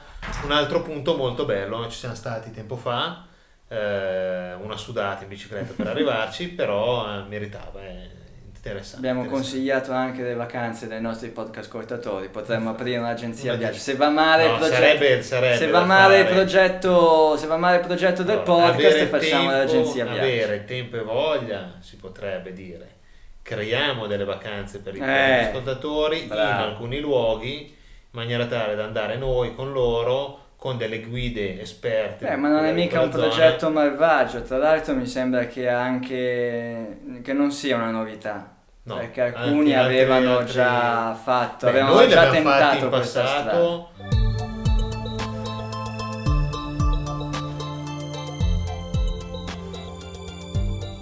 Tra di noi, diciamo, come Sentinel Italia, però allargato alle persone, nostri conoscenti, amici o persone che abbiamo conosciuto in quel periodo lì. Avevamo fatto un anno tutta la zona della Francia, Rennes-le-Château, passando per Chartres e tutta la zona attorno a Château che è molto interessante anche per questi discorsi, tra Eh. l'altro. Decisamente. Ehm, dall'altra parte avevamo fatto un altro giro eh, in Francia facendo praticamente tutto il giro che ha fatto Giovanna d'Arco nella sua vita, quindi partendo da dove è nata, dove è andato a incontrare il, il re, dove ha fatto determinate battaglie, fino a dove è stata bruciata sul E anche su Giovanna d'Arco ci starebbe bene una puntata, perché uno potrebbe dire che cosa c'entra con le civiltanti diluviane. E qua ti do una Eh, chicca. Poi te lo, di- di- Ti do diremo noi che cosa c'entra con le civiltanti diluviane. Anzi, Quando- Eugenio no. già ce lo anticipa. Io lo anticipo, no, non lo dico, però lì è interessante vedere ehm, quando Giovanna d'Arco ha avuto la visione. Lei dice di aver visto l'arcangelo, eccetera, eccetera, eccetera. ok. Questo è quello che giustamente, dal punto di vista, giustamente per i cristiani, la cristianità dice perché comunque ha portato avanti questa tesi. Se tu vai a parlare invece con persone del luogo che sono dei druidi, lei dice, loro dicono, dicono. che lei ha avuto dei contatti con fate, folletti, eccetera, eccetera. Poi se magari vai a parlare con persone come noi che eh, fanno un altro ragionamento così, eh, potrebbero essere che questi contatti sono stati fatti con player A, B. Player A, player B, player C, perché ognuno reinterpreta ciò che vede sulla base della propria cultura, della propria tradizione e del proprio metodo di giudizio, della, pro- della propria misura. Giovanna d'Arco, un cristiano, vede una bella signora, è la Madonna di Fatima. Infatti, infatti, infatti. Un musulmano, direbbe- un- musulmano vedrebbe la stessa donna, ti direbbe che era Fatima, la figlia di Maometto. Ok. Ok? Noi, druido un dice druido un fuletto. direbbe è una fata, Sì. noi diremmo è la proiezione olografica della- inviata dal Vimana, perché tra l'altro è una delle armi del Vimana, quella della proiezione olografica della bella signora Raccontato, vestita, di, raccontato. vestita di, di luce. E l'altra, no, poi un altro giro che avevamo fatto appunto era eh, la zona di Broceliande, la zona legata al mito appunto dei Celti, Merlino, con Mont Saint-Michel. eh, Per cui secondo me la possibilità Eh, di giusto, fare questi- Merlino, il mago Merlino è un altro dei personaggi della tradizione druidica celtica in possesso di tutta una serie di conoscenze esoteriche e perché no anche di determinate tecnologie. La spada La spada nella nella roccia, la spada nella roccia, io recentemente ho fatto questo tipo di, di pensata. Dopodiché chiudiamo il podcast perché mi verrà l'ambulanza e mi porterà via il manicomio. Un dispositivo di riconoscimento genetico. del DNA. Del Stavo DNA. pensando alla stessa cosa. Che cosa facciamo adesso? Cioè, eh, la porta di sicurezza della banca ti avvicini con uh, l'occhio, che, o con l'impronta digitale o con l'impronta dell'iride cose del genere. Benissimo. Se nell'antichità, in un tempo imprecisato... e magari quindi in futuro le stesse cose, invece dell'impronta digitale dell'iride, dell'iride sarà potrebbe cioè, essere DNA direttamente DNA. O, o, o, qualsiasi cosa, comunque un sistema di riconoscimento. Se in un tempo lontano, imprecisato, si voleva individuare chi avesse Nella la stirpe genetica, la, le caratteristiche, Anunnaka. le qualità Anunnake per poter essere nominato sovrano, la spada nella roccia, un dispositivo di riconoscimento genetico individuava chi aveva l'RH negativo, il gruppo sanguigno zero o altre caratteristiche genetiche risalenti alla stirpe dei Nefilim, biondi, con gli occhi azzurri o con i rossi di capelli, giganti o chissà cos'altro, ed ecco che la spada nella roccia riconosceva attraverso il DNA di chi la toccava il potenziale sovrano. Scattava un allarme. Scattava l'allarme, che... lui è il re. Oppure eh, si liberava e potevi estrarlo. Eh, no, appunto, sì. Oppure si liberava e potevi estrarlo. Se invece arrivavo io, che non ho nessuna di queste caratteristiche, non funzionava niente, non riconosceva come se vado in banca e metto la mia impronta digitale al posto di quella del direttore ti di banca, ti fa la pernacchia. Mi fa la pernacchia, la cassaforte non si apre. Così la spada, così poteva essere la spada nella roccia per come viene descritta e raccontata nel mito. Infatti. E quindi abbiamo un simbolo mitologico, ma che per analogia è anche una tecnologia. Una magia che può essere oggi reinterpretata come una tecnologia. Le Cosa magie diceva? del mago Merlino oggi sono Stavo delle tecnologie alla frase di, di Arthur C. Clarke. No? Della magia, che è qualcosa che noi non... È una tecnologia che non abbiamo ancora inventato. Che non abbiamo ancora compreso. Quello sì. Niente, ehm, sul discorso che facevamo un po' all'inizio del questionario, vediamo se riusciamo tramite Facebook a, sì, a nel nostro gruppo qualcosa. che si chiama Atlanticast, a realizzare un sondaggio, magari tipo una, una domanda ogni due o tre giorni, eh, potremmo così. Sì, poi vediamo come pensarlo. L'idea è quella di ricalcare il questionario presentato alla, alla conferenza. Anche per vedere differenti campioni, differenti gruppi. Esatto, e mettere, insieme, si... e mettere, insieme, i vari campioni statistici. Mm-hmm. Quello sì. E... Ok. Per concludere, prima che si faccia troppo tardi, direi di lasciare la parola a Biglino, a Biglino con la seconda se... parte della conferenza che, avete potuto ascoltare la prima parte nella scorsa nella puntata, puntata precedente. Oltre ad un'intervista molto interessante fatta dal centro di ricerca Beyul. Quindi intervista dopo, conferenza prima. Una conferenza tenuta ad aprile eh, a Rimini, aprile di quest'anno a Rimini, quindi molto fresca come conferenza. Poi se uno vuole andare su YouTube ne trova mille di Mauro Biglino, anche di due o tre ore perché ci sono conferenze magari un po' più ampie, eccetera. Però noi abbiamo preferito prendere questa qua in due puntate da 35-40 minuti. Sì, così dare... da non appesantire troppo i, mm. i nostri podcast ascoltatori con un, un, seminario lunghissimo che però ha dei contenuti molto validi come sempre arrivano da, da Biglino. Perfetto, perfetto. Quindi un saluto lemuriano da Eugenio. E un saluto a Trantideo da Paolo. E buona continuazione con la conferenza di video.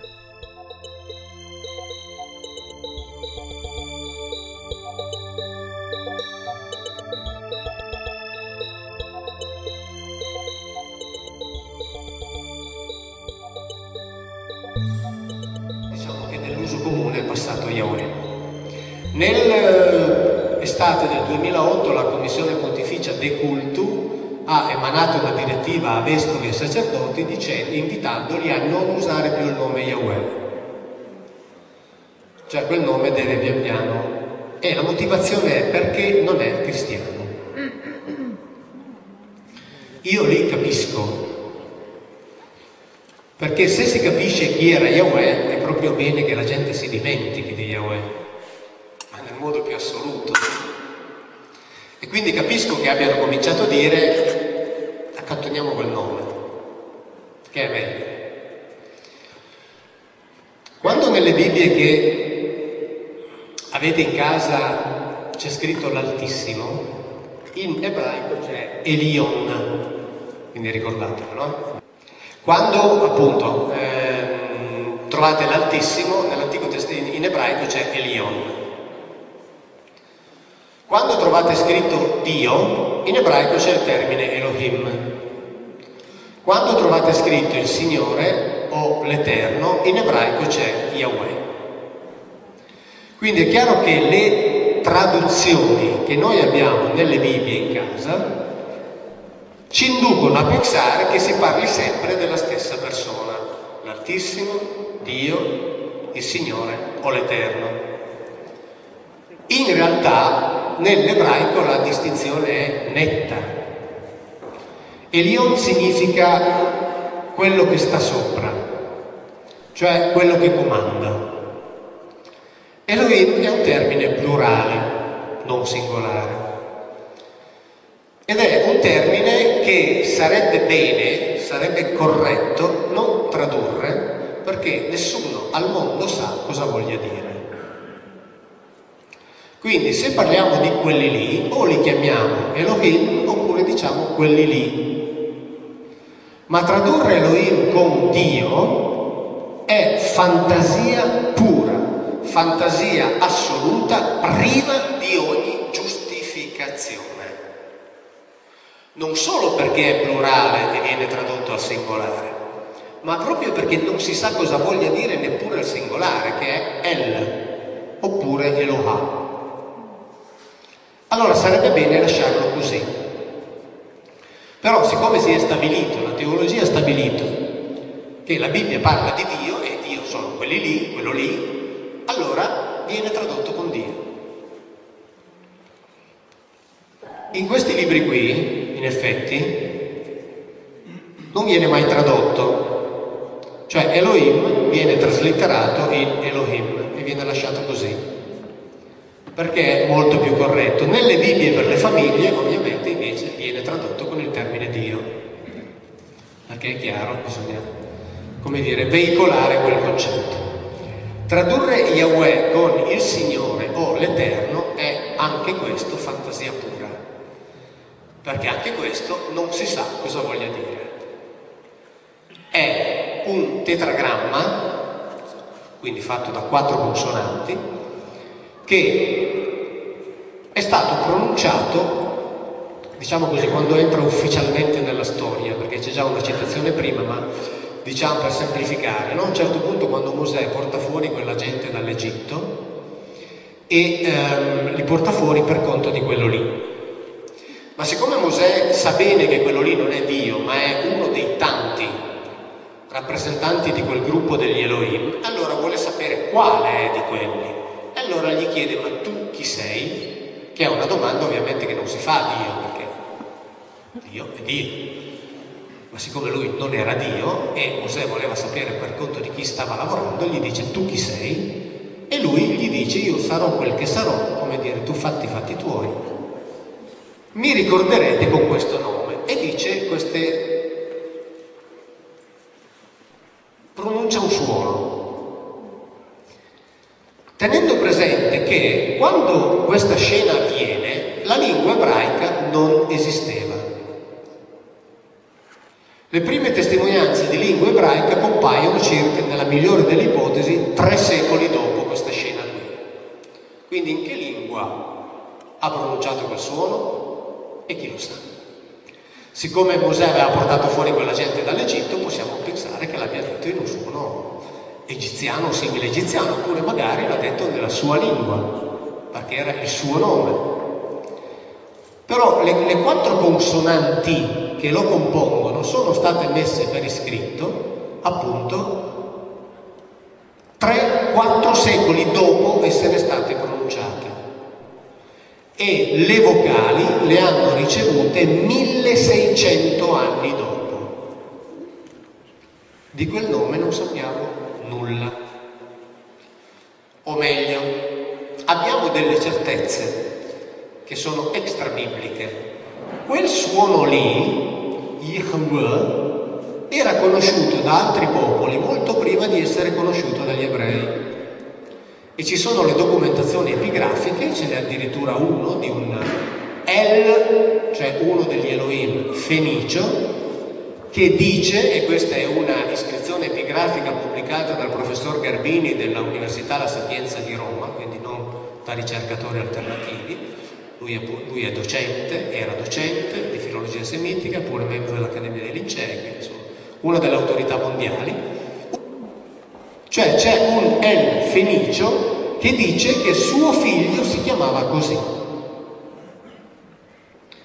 Ora che lui fosse un appartenente al gruppo degli Elohim, che fosse uno dei meno importanti in assoluto e che fosse quindi probabilmente anche il figlio giovane di uno di quelli, è una cosa per esempio che mi è stata scritta da gente, cioè da per esempio un rappresentante di un uh, gruppo di studio ebraico di Roma, che mi dice io probabilmente era il figlio giovane di uno di quelli, doveva farsi le ossa e doveva dimostrare di che cosa era capace.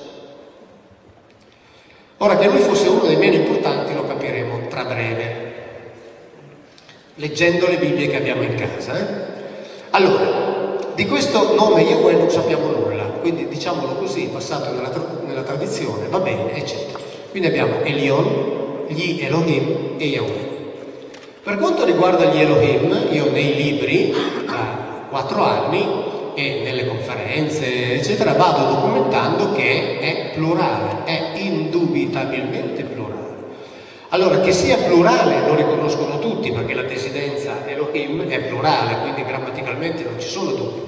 Il problema nasce nel momento in cui i monoteisti hanno la necessità assoluta di spiegare come mai è plurale, visto che Dio è singolare. E allora elaborano tutta una serie di regole, per cui dal plurale di maestà al plurale di dignità, al plurale di astrazione.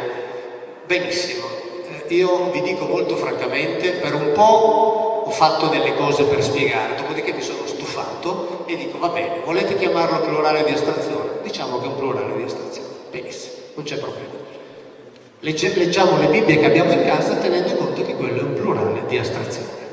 C'è chi è arrivato a dire, ma Biglino, che si inventa le cose, non ha neanche capito che quando Elohim è usato con il verbo al singolare, questo è un professore vero, eh, non come me che non sono professore, eh, non ha neanche capito che quando è usato con il verbo al singolare indica Dio, quando è usato con il verbo al plurale indica le divinità pagane, cioè gli idoli di pietra.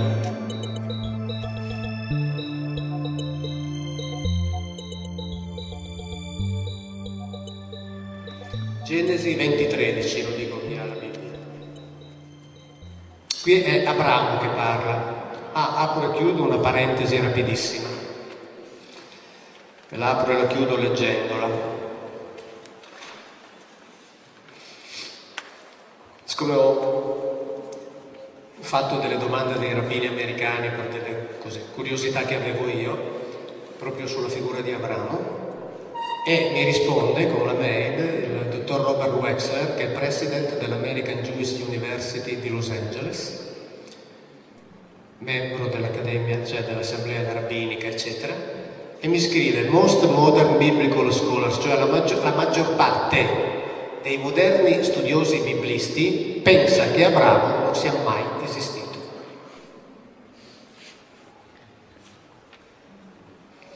Non tutti accettano che Mosè sia un personaggio storico.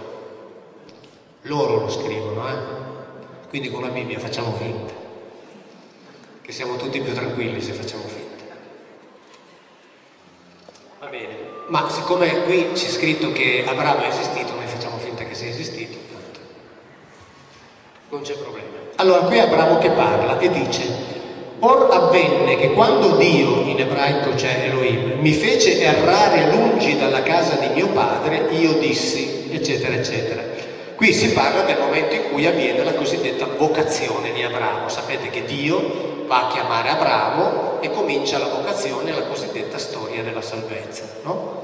attraverso Abramo, poi Dio si sceglie il suo popolo eletto, vedremo subito adesso che non è vero.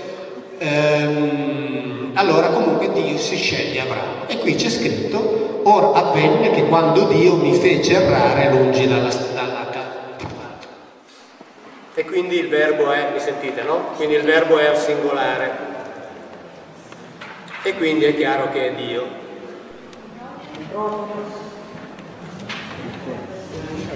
Nelle Bibbie ebraiche, quelle non per le famiglie, quindi quelle tradotte non per le famiglie, c'è scritto Genesi 20:13 e fu come che fecero vagare me gli Elohim da casa di mio padre. Il verbo è al plurale e in queste Bibbie qui interlineari non si può sbagliare e quindi il verbo viene tradotto al plurale. Allora, se è vero ciò che dice quel professore, che usa queste traduzioni sbagliate, non sbagliate perché non si sbaglia qui, anche perché, attenzione, la casa editrice di questi due libri è la stessa, eh? ok? È la stessa. Quindi qui traduce al singolare, qui traduce al plurale, perché il verbo è al plurale. Allora se è vero ciò che dice quel professore, dobbiamo, lui dovrebbe prendere atto che a chiamare Abramo fuori dalla casa di suo padre non è stato Dio, ma sono stati gli idoli di pietra. Perché è al plurale. Yetu. Cioè non ci si sbaglia su queste cose qui. Prego. Adesso lì ci arriviamo. Stessa cosa vale per Genesi 35,7, dove lì Giacobbe, volete lo leggiamo, messe un altare perché in quel luogo, e lo chiamò El Bet El, che vuol dire El della casa di El, perché in quel luogo gli si manifestò Dio, c'è scritto qui. Qui c'è scritto, andiamo subito a prenderlo così ci lo leggiamo direttamente, non ci sono dubbi.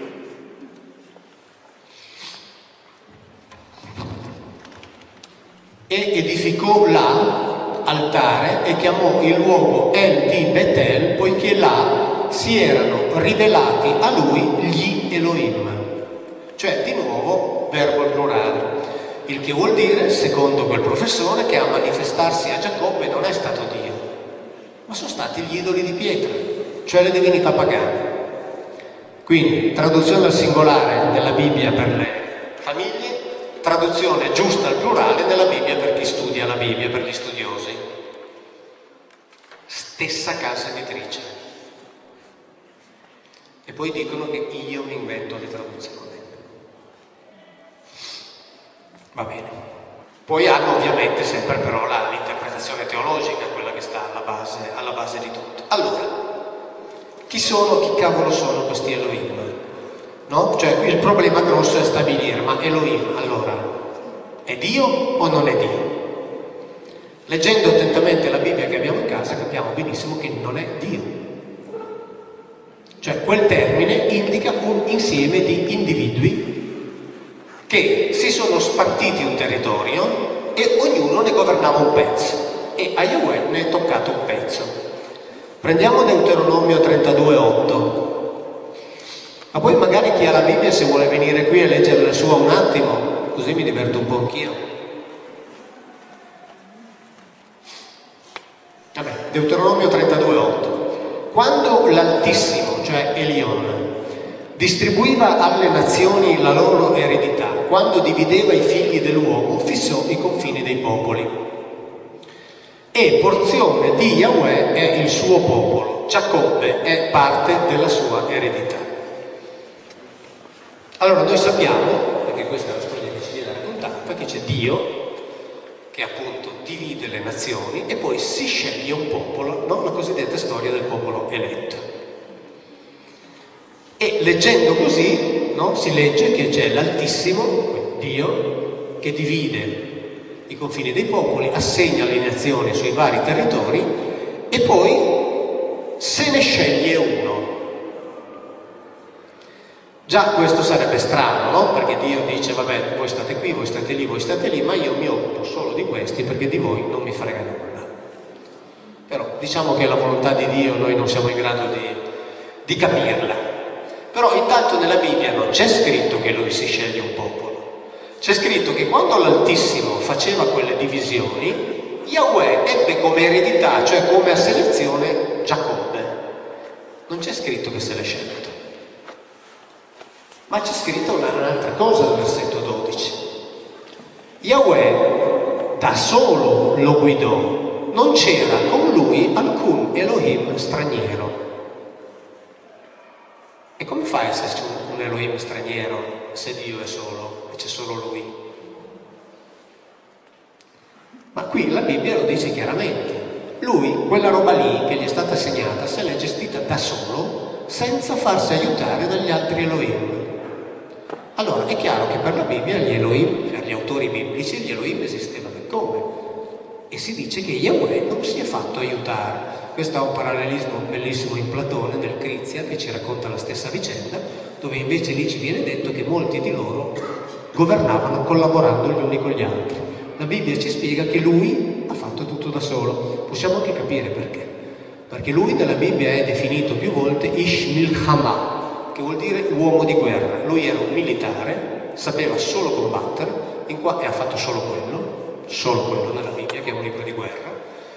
E ehm, lui quindi dice benissimo, allora questi qui me li avete dati, di questi mi occupo io da solo. Bene.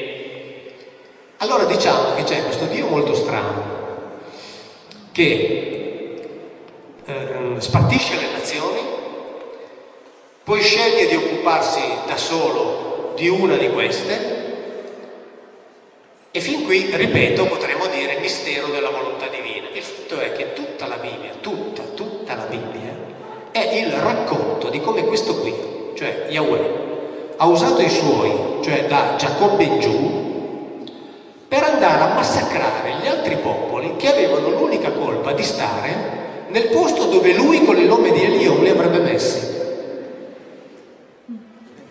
Cioè lui alla sera non si ricorda delle decisioni che lui aveva preso al mattino. E la cosa ancora più strana, inaccettabile, perché è veramente la favola che ci viene raccontata, perché non si fanno i ragion- neppure i ragionamenti da ignoranti sulle Bibbie tradotte dai sapienti, è questa. Che Yahweh, quando decide che oltre al popolo che si era assegnato, gli interessano altri popoli, o meglio, gli interessano altri territori, dimentica persino di essere Dio. Perché che cosa avrebbe potuto fare con estrema semplicità? Se li autoassegnavano? Cioè mica doveva discutere con qualcuno. Dice adesso mi interessano anche quelli là. Benissimo. Va da quelli là e dice Signore io sono Dio, adesso mi interessa. No. Dice ai suoi adesso andate e li massacrate e li ammazzate tutti che lì ci dobbiamo mettere noi. E che colpa avevano quei poveretti che non avevano mai avuto contatto con Dio per sua scelta, quella di stare lì dove lui li avrebbe messi secondo la dottrina. La realtà è completamente diversa, è che a lui ne hanno segnato un pezzo, piccolissimo, adesso poi lo vediamo. E lui ha voluto usare da uomo di guerra qual era, ha voluto usare quel pezzo per andarsene a conquistare altri e ha dovuto passare decenni, secoli a combattere. Mi viene da dire, combattere ancora adesso, eh, per quella terra famosa terra promessa. Perché non è mai riuscito a dargliela, tra l'altro. Cioè la promessa non è mai stato in grado di mantenerla, mai. Non ce l'ha fatta. Gli sarebbe piaciuto, ma non c'è riuscito. E gli hanno affidato un pezzettino piccolissimo e lui praticava la cosiddetta pulizia etnica, guardate che è un termine molto moderno, ma loro facevano esattamente così. Ci sono dei passi, e continuiamo pure a leggere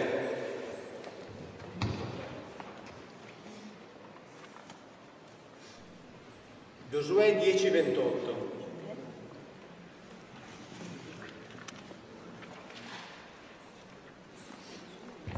Questo è il resoconto di una delle campagne. Giosuè, che è il successore di Mosè, conquistò tutta la regione, la montagna, il Negev, il bassopiano, le pendici, eccetera.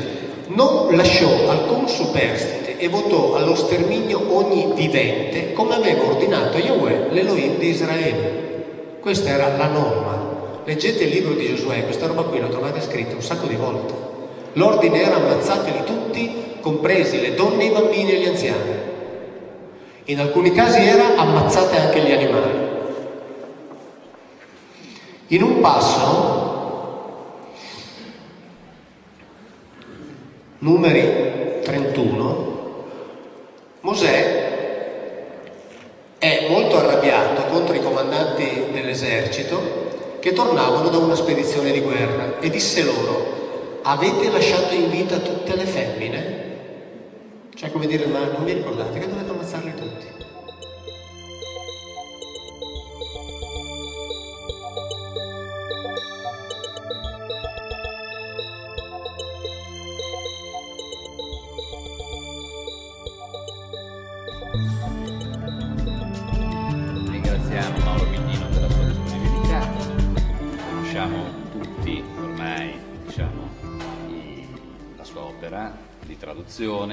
Alternativa, usiamo questo termine. Allora, volevamo farti alcune domande un po' particolari. La prima è questa. Se ci puoi dire, ci puoi raccontare qual è stato, come posso dire, il processo interiore, culturale, che ti ha portato, credo, poco alla volta, mentre traducevi per le edizioni Paoline i testi in ebraico dell'Antico Testamento, insomma, qual è stato il processo, che cosa ti è scattato, forse è una parola, diciamo, forse sbagliata, ma comunque cosa si è venuto a creare in te eh, che poi ti ha portato a scrivere i tuoi testi. Ma il processo, se vogliamo, è stato semplice e complesso contemporaneamente, nel senso che semplice perché è venuto fuori naturalmente, quindi attraverso un'evoluzione eh, direi quasi automatica. Complesso perché in realtà ha richiesto un po' di tempo, nel senso che eh, diciamo questa visione cosiddetta, cosiddetta alternativa che si ricava sì certamente diciamo dal- anche dalle traduzioni dei singoli termini, ma questo è l'aspetto se vogliamo meno importante. L'aspetto più importante è derivato invece dai- dall'insieme dei contenuti, cioè dall'insieme dei contesti. Quindi il processo ha richiesto un po' di tempo perché ci sono stati tutta una serie di elementi che sono venuti maturando nel tempo in funzione dei parallelismi e dei confronti che si possono fare traducendo molti libri dell'Antico Testamento, cioè col passare del tempo, quindi si traduce un testo e magari appunto così si rileva no? un certo tipo di significato, eccetera. Poi andando avanti, magari passa un anno, passano due anni, eh, si traduce un altro libro dell'Antico Testamento e ti viene in mente che ciò di cui stanno parlando lì è in realtà anche ciò di cui parlavano in un altro libro che magari è tradotto appunto un anno prima o due anni prima. E allora cominci a mettere assieme queste tessere di, di un mosaico no? che ti si formano nella testa man mano che vai avanti traducendo e vedi che in realtà si sta costruendo un'immagine che è assolutamente coerente, almeno che appare essere coerente, che è coerente e che non richiede eh, necessità di interpretazione o di spiegazione, perché contrariamente a quel che si può pensare, non è che venga fuori da una interpretazione particolare, viene fuori dall'accettazione di ciò che c'è scritto. E quindi se noi accettiamo ciò che c'è scritto, come dico da un po' di anni, facendo finta che sia vero, non c'è bisogno di inventare nulla. Cioè non c'è bisogno di inventare categorie esegetico-interpretative particolari. Per cui è persino sbagliato parlare di interpretazione. Allora certe cose ti si formano nella mente perché dici ma qui stanno parlando di questo, ma in realtà questo è lo stesso argomento di cui si parlava da quell'altra parte e vedi che in realtà ti appare come un completamento. Allora ad un certo punto viene fuori questo quadro e dico vabbè cominciamo a raccontare. Benissimo. Eh, la seconda domanda è una domanda un po' particolare. Allora, tu giustamente dividi eh, i contenuti dell'Antico Testamento in due categorie. La storia delle origini dell'uomo, e non solo dell'uomo, diciamo quella che perlomeno ci, ci è stata tramandata come origini dell'universo e dell'uomo, da un lato, e poi le vicende del popolo ebraico. Altrettanto giustamente, chiaramente non sei il solo, eh, fai notare che le storie delle origini sono perlomeno fortemente influenzate, usiamo questo eufemismo, da tutta la tradizione sumerico-accadica. La domanda che ti volevo fare è questa. Puoi, naturalmente senza fare una lezione universitaria, ma perché secondo me è molto importante, eh, farci un, un, inquadramento, diciamo, storiografico cronologico, secondo te, in base a quello che tu hai letto, hai tratto, diciamo, da, dal contesto che hai, hai svelato, un inquadramento per quanto riguarda le epoche, naturalmente stiamo parlando delle vicende del popolo ebraico, ovviamente. Perché questo? Alla luce di che cosa? Se per il mondo sumerico accadico, mesopotamico, noi abbiamo una enorme quantità di testimonianze che ci sono arrivate, testimonianze archeologiche, testimonianze eh, di tutti i tipi.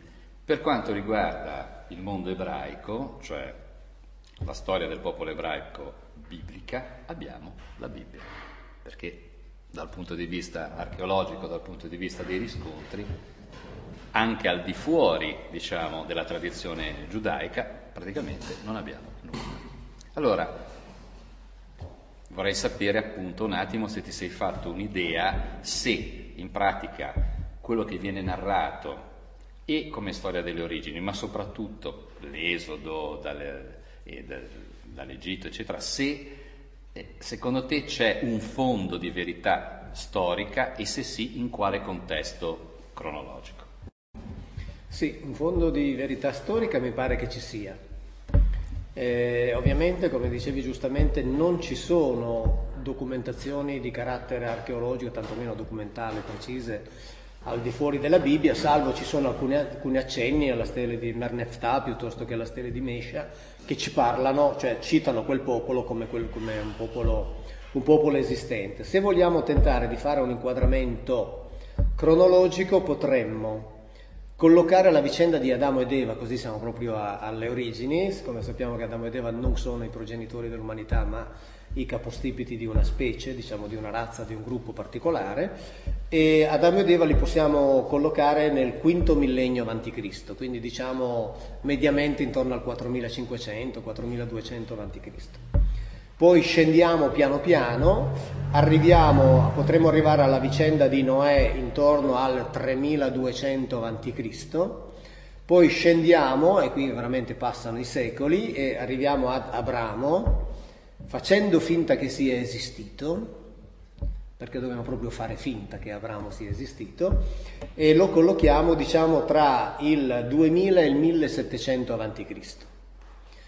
E dopodiché facciamo il salto storico insomma, del periodo in cui quel popolo, insomma, diciamo, diciamo i discendenti di quella famiglia, eh, sono stati in Egitto e quindi ricompare storicamente questo popolo con la vicenda di Mosè che possiamo collocare tra il 1400 o 1500 e il 1300-1200 a.C. Ovviamente qui le collocazioni sono veramente assolutamente ipotetiche, perché viene, veramente Mosè viene collocato appunto in un range di secoli molto molto molto ampio, perché non abbiamo anche lì documentazioni di alcun genere, salvo una stele che però non, è, non ha una datazione precisa, una stele che si trova al museo di Ismailia, una stele egizia, e, e quindi storicamente, ecco, insomma, più o meno i, i grandi momenti sono questi qui. Poi di lì in avanti comincia la fase decisamente più storica, cioè che la, il periodo di, diciamo, della cosiddetta conquista della terra di Canaan, conquista che per la verità non è mai avvenuta. Tu prima dicevi giustamente non abbiamo testimonianze archeologiche, direi che le testimonianze archeologiche che ehm, provengono dalle università israeliane, eh, Gerusalemme, Tel Aviv, eh, che scavano in Israele, addirittura non solo come dire, non forniscono supporto, ma in certi aspetti sembrano quasi smentire la, la, la, la storia biblica che ovviamente eh, insomma, gli autori, gli autori, biblici che l'hanno scritta, come fanno tutti i popoli che scrivono di se stessi, quindi non è che ne abbiano colpa soltanto loro, ma cercano di magnificare se stessi, no? Ovviamente tutti i popoli lo fanno quando scrivono la loro storia.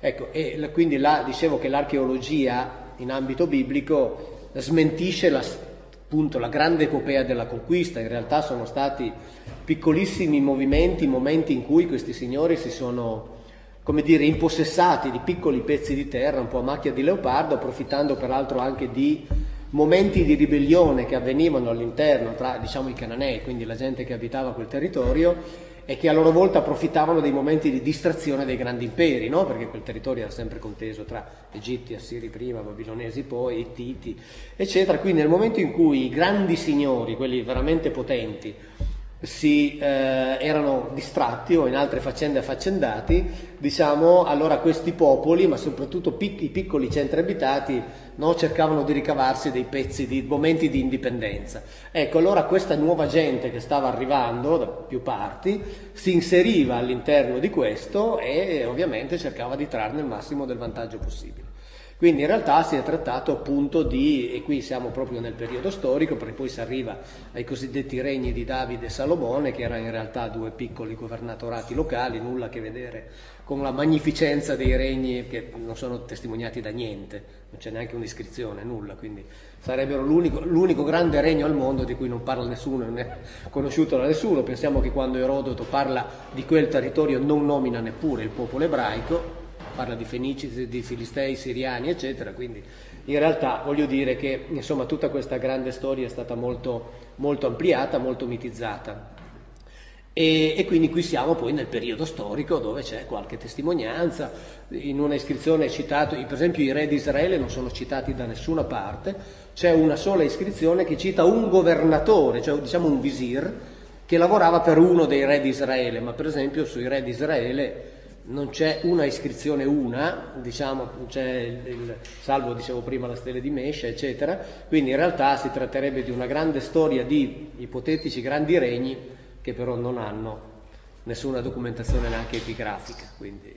Sì, anche, eh, ecco, diciamo, anche le attuali rovine, chiamiamole così, del cosiddetto Tempio di Salomone sono, come posso dire, in realtà molto, eh, cioè è molto opinabile per quello che so io, sì, sì. Ecco, per cui non c'è niente anche lì e stiamo parlando appunto del, insomma, del centro. Es- esatto, sì, del sbaglio, centro di quello che sarebbe ecco, stato il grande regno il di grande Dio. regno, ecco appunto, quindi... Ma tanto sappiamo che Yahweh non era Dio, quindi non ci sono problemi. Con questo. Senti, eh, adesso io appunto, mm, siccome mi è piaciuto molto il metodo che tu hai utilizzato, cioè il metodo logico che tu hai utilizzato, perché noi non siamo competenti, non conosciamo l'ebraico, quindi non, non, entriamo nel merito delle traduzioni, perché lì ce ne stiamo a quello che dici tu, a quello che dicono i tuoi avversari, chiamiamoli così, e vabbè, vi, vi sconate, vi scontrate, eccetera, eccetera. Invece, ripeto, mi piace molto il tuo approccio metodologico. E tu dici, appunto, l'hai detto anche prima, facciamo finta che. Benissimo. E quindi io faccio finta che tutto quello che tu hai detto sia vero. E parto di qua, per chiedere a questo punto le opinioni di Mauro Biglino su quello che ha scritto Mauro Biglino. Dunque... È difficile non essere di parte. Eh, è difficile non essere di parte effettivamente è, impec- è, una logica impeccabile, te l'ho detto prima, quindi confermi. Allora, tu dici, signori, attenzione, perché quello che ci viene tramandato nell'Antico Testamento non è proprio così. Qui ci sono gli Elohim, insomma, chi ti ha seguito sa tutto, ci sono gli Elohim, eccetera, eccetera, i Malachim e compagnia. Bene. Però, però, a noi tutti eh, è stata appunto tramandata un'altra storia, cioè è stata tramandata la storia che chiamiamo la versione ufficiale, quindi Yahweh, Dio, eccetera, eccetera. Tu dici, addirittura, o meglio, insomma, anche i masoreti hanno dovuto in qualche modo adattare quello che stavano, quello che erano chiamati a fare, cioè loro avevano il materiale, chiamiamolo grezzo, posso dire questo, no? Quindi, avevano il materiale grezzo, il testo non ancora diviso, insomma quello più o meno chiamiamolo originale, e hanno adattato nella loro opera di sistematizzazione, oltre che di traduzione, perché non era solo traduzione, ma di sistematizzazione, di interpretazione, hanno dovuto adattare quella che poi sarà, nascerà come appunto la versione ufficiale a quello che era la, la, visione teologica, diciamo così, che si andava comunque formando, che si era già formata, cioè c'era già una tradizione, giusto? Eh? Correggimi se io sì. dico delle cose. Quindi hanno dovuto in pratica, eh, non solo loro ovviamente, anche in ambito poi cristiano, è stata fatta questa operazione di sono scomparsi gli Elohim, è scomparsa la versione originale, quella che era scritta, quella che tu hai tirato fuori, e ne è nata quella del, del Dio unico, il monoteismo.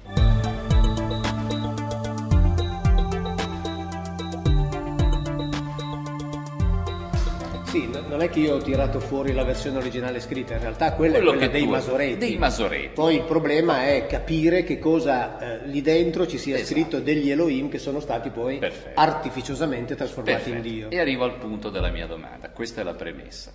Però appunto tu dici, nel testo dei Masoretti ci sono gli Elohim, quindi eh, se si vuole è lì, è scritto lì. Però, però la versione è un'altra, quindi c'è una enorme discrepanza. Esatto.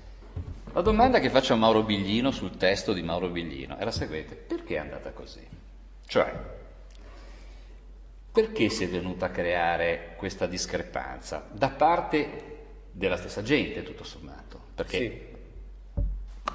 Si è venuta a creare questa discrepanza per necessità, nel senso che se si prende l'Antico Testamento così come è scritto, su quel libro non si costruisce nulla, cioè lo si prende così com'è si prende atto del fatto che ci sono scritte delle cose, si può intuire quale può essere stata una vera uh, origine del, diciamo, della storia dell'uomo, ma su quella vera origine della storia dell'uomo non si costruisce nulla. È chiaro che per poter costruire bisogna dire che, ed queste, queste sono le categorie esegetiche che sono state utilizzate, che quando il testo dice una cosa in realtà ne vuol dire un'altra ed è quello che è stato fatto e viene fatto ancora, viene fatto ancora costantemente.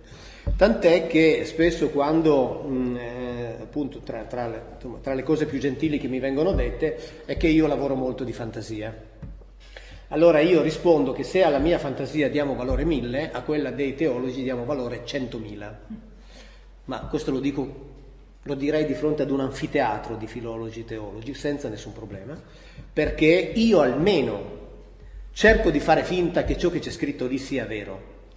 Loro dicono sì, lì c'è scritto quello, ma in realtà...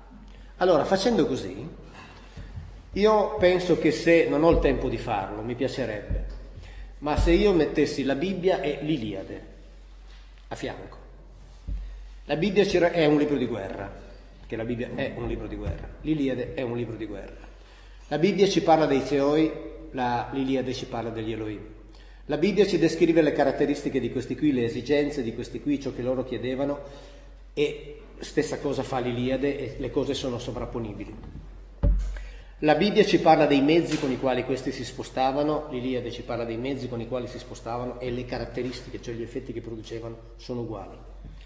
Allora io dico che se utilizzo le categorie esegetiche dei teologi, diciamo di quelli che danno l'interpretazione spiritualista in genere, siano teologi esoteristi, quel che si vuole, non ha importanza. Quindi, gli dei, chiamiamoli gli ecco, dei. No, no, ma, no, no, parlo degli uomini che ah, interpretano quel sì, libro. Sì, scusa, scusa. Se io piglio le loro categorie interpretative, cioè quelle che loro applicano alla Bibbia, e le passo pari pari sull'Iliade, cercando i vari passi, e quindi faccio esattamente lo stesso lavoro, diciamo che in sei mesi io costruisco una religione monoteista omerica. È chiaro? perché i due libri sono assolutamente, fra virgolette, uguali nell'impostazione, nella metodologia e ne- nella volontà di chi l'aveva scritto. Nella finalità. Nella finalità. Diversa è la volontà di chi l'interpreta. Viene da dire, per fortuna, mai a nessuno è venuto in mente di costruire una religione sull'Iliade. Ma, ripeto, se noi prendiamo le categorie esegetiche applicate alla Bibbia e le applichiamo all'Iliade, creiamo un monoteismo omerico fra virgolette, incontestabile, come si dice che non è contestabile il monoteismo biblico. In realtà non esiste monoteismo biblico come non esiste il monoteismo omerico, ma usando quelle categorie esegetiche si costruisce benissimo, senza sforzo. Beh, scusa, probabilmente non è stato fatto, anzi perché è stato funzionale proprio, è il trionfo, l'Iliade, cioè i poemi omerici sono il trionfo della paganità, cioè il trionfo del politeismo. Quindi stato, sono stati, seguendo quello che dici tu, faccio un piccolo commento. Sì, quindi, sì. eh, In questa visione complottistica diciamo che anzi è stato, come posso dire, eh, è stata una scelta, quindi da una parte monoteismo, dall'altra Politeismo pagano. Politeismo. In realtà ci sono tutte e due da tutte e due le parti, Certo, sono certo. assolutamente uguali. Anche perché poi gli dei si schierano a favore dell'uno o a favore dell'altro. Una differenza curiosa è che eh, l'Elohim biblico che è stato trasformato in Dio, eh, questa cosa qui ho cominciato a evidenziarla un po' nelle conferenze, in realtà, cioè mentre i grandi dei, diciamo così, dell'Iliade e dell'Odissea si occupavano di grandi, quantomeno di grandi operazioni strategiche, eh, Yahweh si occupava di beghe familiari. E lo sto evidenziando nelle conferenze, facendo, scrivendo le genealogie e facendo vedere come Yahweh partecipasse a degli scontri all'interno della stessa famiglia. Tra fratelli. Tra fratelli, cuginetti, zii, nipotini, esattamente, che invece di Esau. trovarsi per festeggiare i compleanni cercavano di strapparsi pezzi di terra gli uni con gli altri. Allora, un'altra domanda che, eh, avanzando sempre sul discorso che abbiamo fatto prima, è questa, e qua mi fa- farebbe piacere proprio una tua interpretazione. Allora, io ho letto quello che tu scrivi sul sito, nelle tue conferenze, e cioè che sei in contatto con eh, diverse persone eh, di origine ebraica che ti seguono, anche lì naturalmente ci sono coloro che ce l'hanno a morte con te, ma tanti altri che ti seguono con simpatia e diciamo sono d'accordo più o meno, usiamo questo termine con la tua linea. In particolare mi ha colpito questo fatto, tu dici ci sono appunto diversi appartenenti alla comunità ebraica ed esperti, ovviamente perché non tutti sono esperti anche di traduzione biblica eccetera, che dicono ma noi più o meno quello che dici tu, e cioè che gli Elohim appunto non sono un Dio unico, che i cherubini non siano, siano addirittura degli oggetti sostanzialmente meccanici, insomma quello che dici tu, mutatis mutandis, lo sappiamo già. Allora ti chiedo, ti chiedo, ecco, cosa è successo in tutti questi secoli? Cioè se comunque questa tradizione, non traduzione, ma questa tradizione, cioè se c'è perlomeno all'interno della comunità ebraica, poi ti chiederò se anche all'interno della comunità cristiana accade questo, ma probabilmente sì, perché ecco, Mm, che fine ha fatto questa conoscenza? Cioè quella che poi ti esce fuori dicendo sì, ora che tu hai scritto il libro, eh sì, ma anche noi lo sappiamo, quindi dove si è nascosta? Beh, allora intanto dobbiamo dire questo, che nell'ambito del mondo e della cultura ebraici c'è, c'è rappresentato tutto l'arco delle possibili interpretazioni bibliche, cioè si va dall'ateismo puro, che per la verità parrebbe essere lo sbocco naturale per chi legge la Bibbia, e sino alla ultraortodossia, no? E quindi in mezzo ci sono ovviamente tutte le varianti possibili e immaginabili. Il mondo ebraico, a differenza del mondo cristiano che deve per natura fare proselitismo, il mondo ebraico non sente, non avverte questa esigenza. Quindi eh, anche questi che appunto scrivono, ma noi queste cose attraverso il Talmud le sappiamo da, da sempre, eccetera, non sentono il bisogno, come dire, di eh, metterle a disposizione, no? al di fuori del, del mondo ebraico. Quindi è una scelta, cioè come dire, sono cose che loro sanno, scrivono di, di saperle da sempre, ma è sufficiente che le sappiano loro, no? nel loro rapporto nei confronti di questo libro, anche perché a, di- a differenza del cristianesimo che è la, legge della fe- la, la religione della fede, cioè devo credere in qualcosa che non conosco, e la cultura ebraica invece è basata più sul- sulla fiducia, sulla fedeltà ad un patto che vuol dire io rispetto le mie parti del patto nella speranza che l'altro contraente prima o poi, ris- dico prima o poi perché finora, prima o poi rispetti le sue parti del patto. Mi spiego? Quindi ecco c'è proprio questo approccio diverso. Quindi ciò che è importante per loro è conoscere bene il, il patto, cioè le regole, le norme, per essere sicuri di rispettarle bene, perché dicono se noi le rispettiamo bene, dall'altra parte prima o poi ci dovrà essere dato ciò che è stato promesso no? a fronte di questo, nostro, di questo nostro rispetto. Quindi non c'è la necessità di dirlo all'esterno. E quindi in, in, effetti, cioè il fatto che io racconti queste cose dà fastidio perché per certi aspetti un po' costringe a dire ma questo qui non ha mica inventato, infatti io non ho scoperto nulla, io racconto ciò che è lì, è scritto, quindi non è che io ho scoperto. E quindi però si sentono, come dire, alcuni di loro almeno un po' costretti a dire ma noi queste cose le sappiamo da sempre perché mica si possono far superare da uno come me, ovviamente, no? E dicono ma noi, cioè questo qui non è che sta tirando fuori, noi lo sappiamo da sempre, benissimo, ok, non c'è problema. Sono contento che lo sappiate da sempre. Io lo racconto pubblicamente, tutto lì. Bene, senti, e alla luce di quello che hai detto tu, adesso ti faccio una domanda un po' così, provocatoria, ma che fine ha fatto Yahweh? Ah, questo non lo so. Non è Perché provocatoria, mi è semplicissimo rispondere, non lo so. Tu dici, tu traduci, no? Magari parlato... è morto.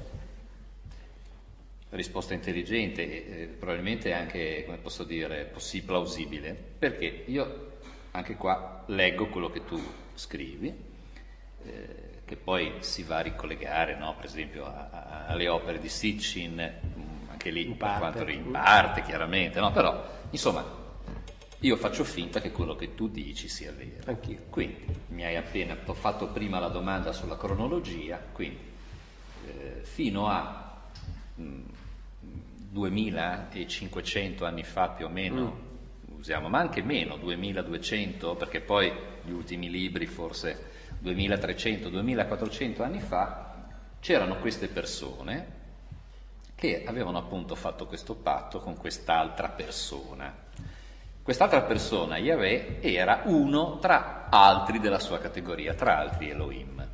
Hai parlato giustamente dell'Iliade, ci possiamo spostare anche, non so, nella, nella mitologia norrena, perché poi troviamo, troviamo in India, ok? Benissimo. E quindi allora si parlava di questi esseri, chiamiamoli superiori, nel senso che erano potenti, più istruiti, più evoluti, vogliamo un po'... Io in questo momento non parlo della loro origine, eh, non, quindi, Neanche io perché non lo conosco. E venivano riconosciuti tali, cioè le popolazioni, alcune popolazioni, tutte le popolazioni, molte popolazioni sapevano chi erano gli Elohim, i Zeoi, ok? Bene, gli Asa, gli Asura, i Deva. Esatto. Ok. Sono esseri viventi, come tu hai detto. Ecco, si è persa la conoscenza di questi esseri. Dove sono questi esseri, cioè gli Elohim, diciamo?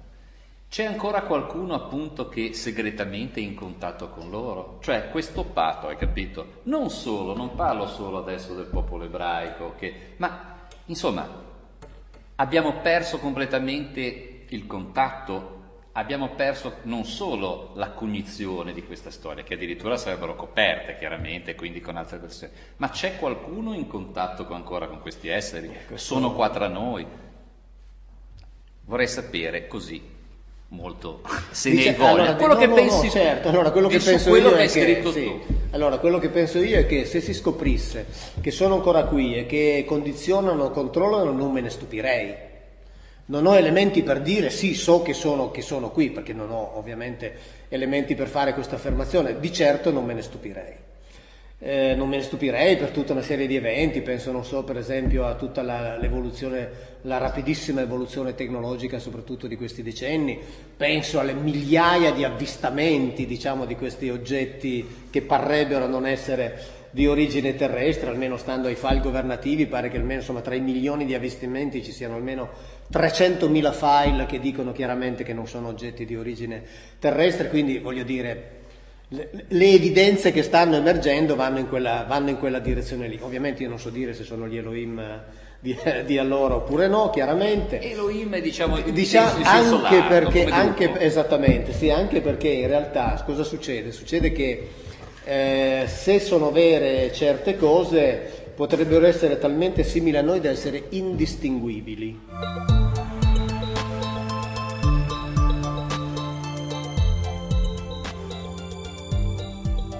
Eh, questo viene fuori anche dalle lettere, per, per esempio, di Paolo, certo. eccetera, quando già allora diceva nella lettera agli ebrei diceva ma quando non dimenticate di praticare l'ospitalità perché magari qualcuno di voi senza saperlo ha ospitato uno di loro che vuol dire che sono talmente simili che se un estraneo ti chiede ospitalità non si sa mai, dagliela perché potrebbe essere, potrebbe essere uno di loro.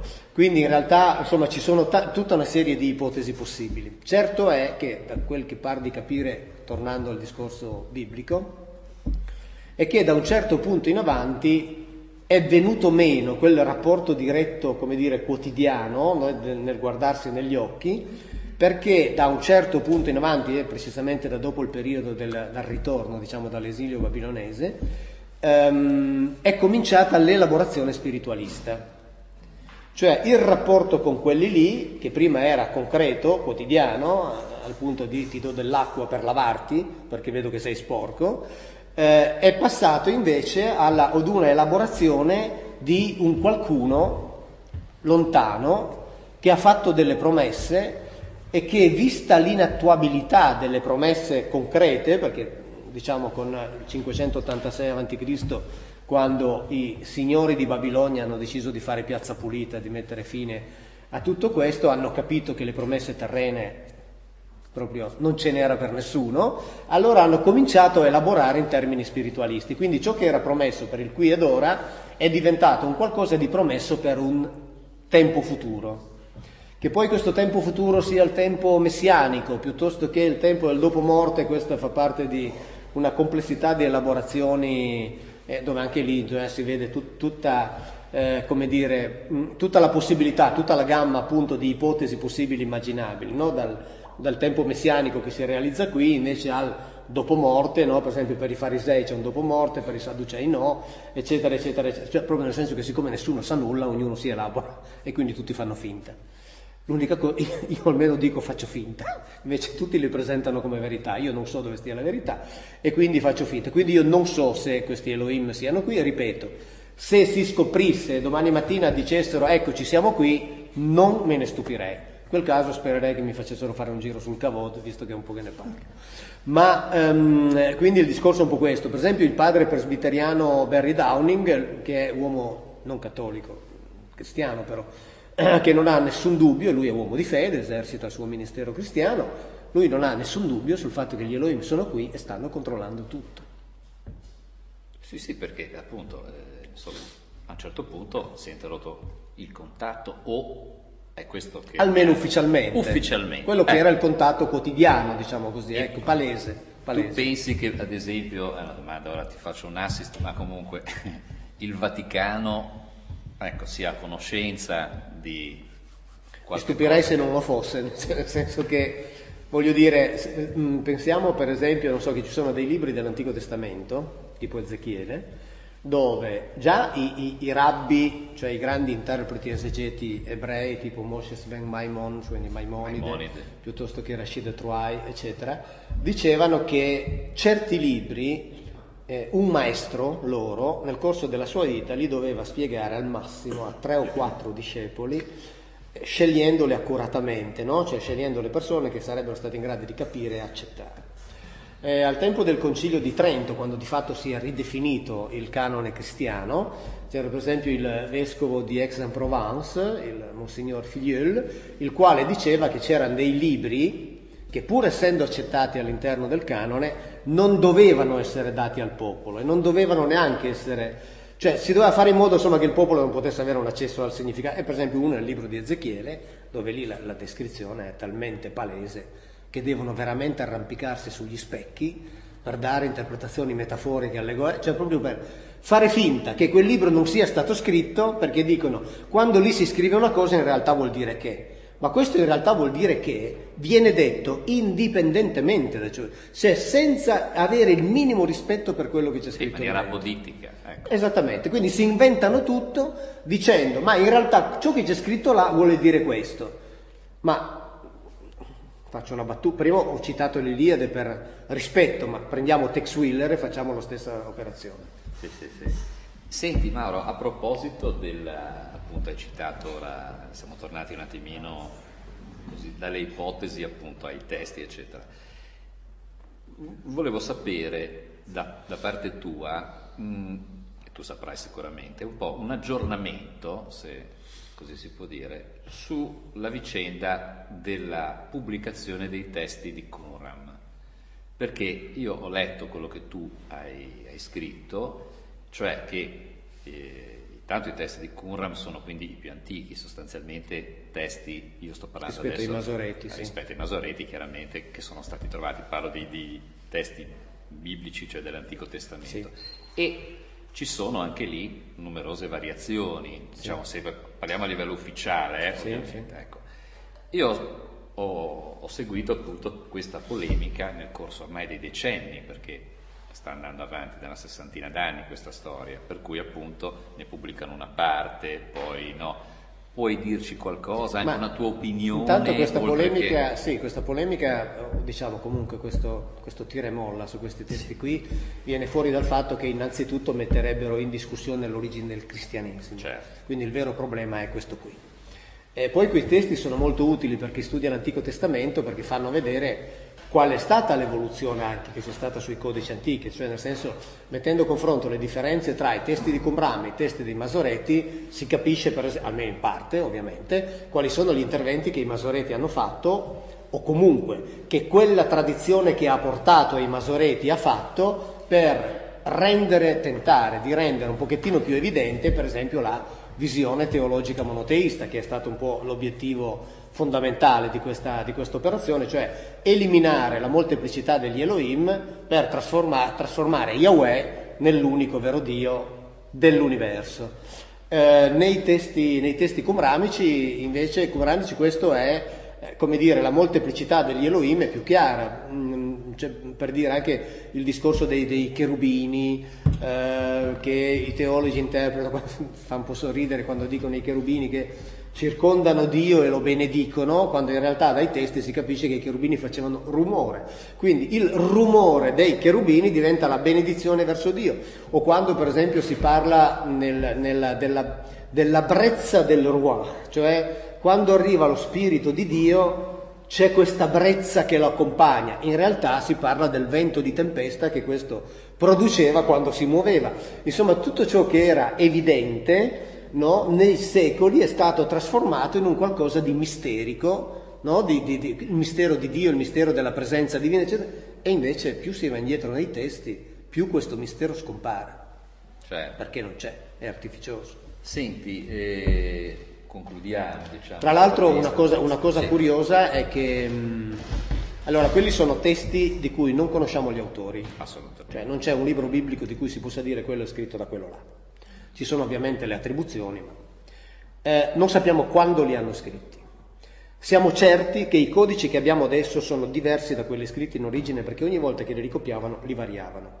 Bene, non conosciamo gli autori, non sappiamo, quindi non sappiamo chi, non sappiamo come, non sappiamo quando, ma diciamo che sappiamo che quegli autori lì di cui non sappiamo nulla sono stati ispirati da Dio. Senti, eh, nel ringraziarti per la tua cortesia, qua ho una copia del tuo ultimo libro. E Ah, così. ok, sì. E niente, Facciamo vedere. appunto, e magari Pubblicità non guasta mai. Se vuoi dire magari qualche cosa, diciamo a chi non ha letto magari gli altri tuoi libri precedenti e si accosta magari per la prima volta a questa tua opera. Guarda, mi riaggancio a, a ciò che abbiamo appena detto. Non sappiamo chi li ha scritti, non sappiamo come li ha scritti, non sappiamo quando li ha scritti. Sappiamo che sono stati continuamente rimaneggiati nei secoli, vuol dire che chi li aveva in mano mai li ha considerati un libro sacro, perché i libri sacri non si toccano, sono tabù. E quindi ogni volta che uno apporta una variazione, significa che non considera quel libro sacro, perché altrimenti non lo toccherebbe. Quindi non bisogna scandalizzarsi di questo titolo, è la banalissima verità. Benissimo, grazie Mauro.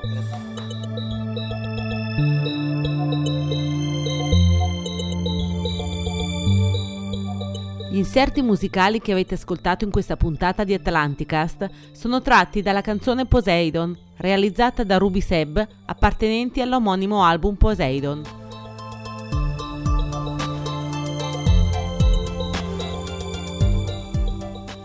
Sponsorizzato da www.gardenmary.com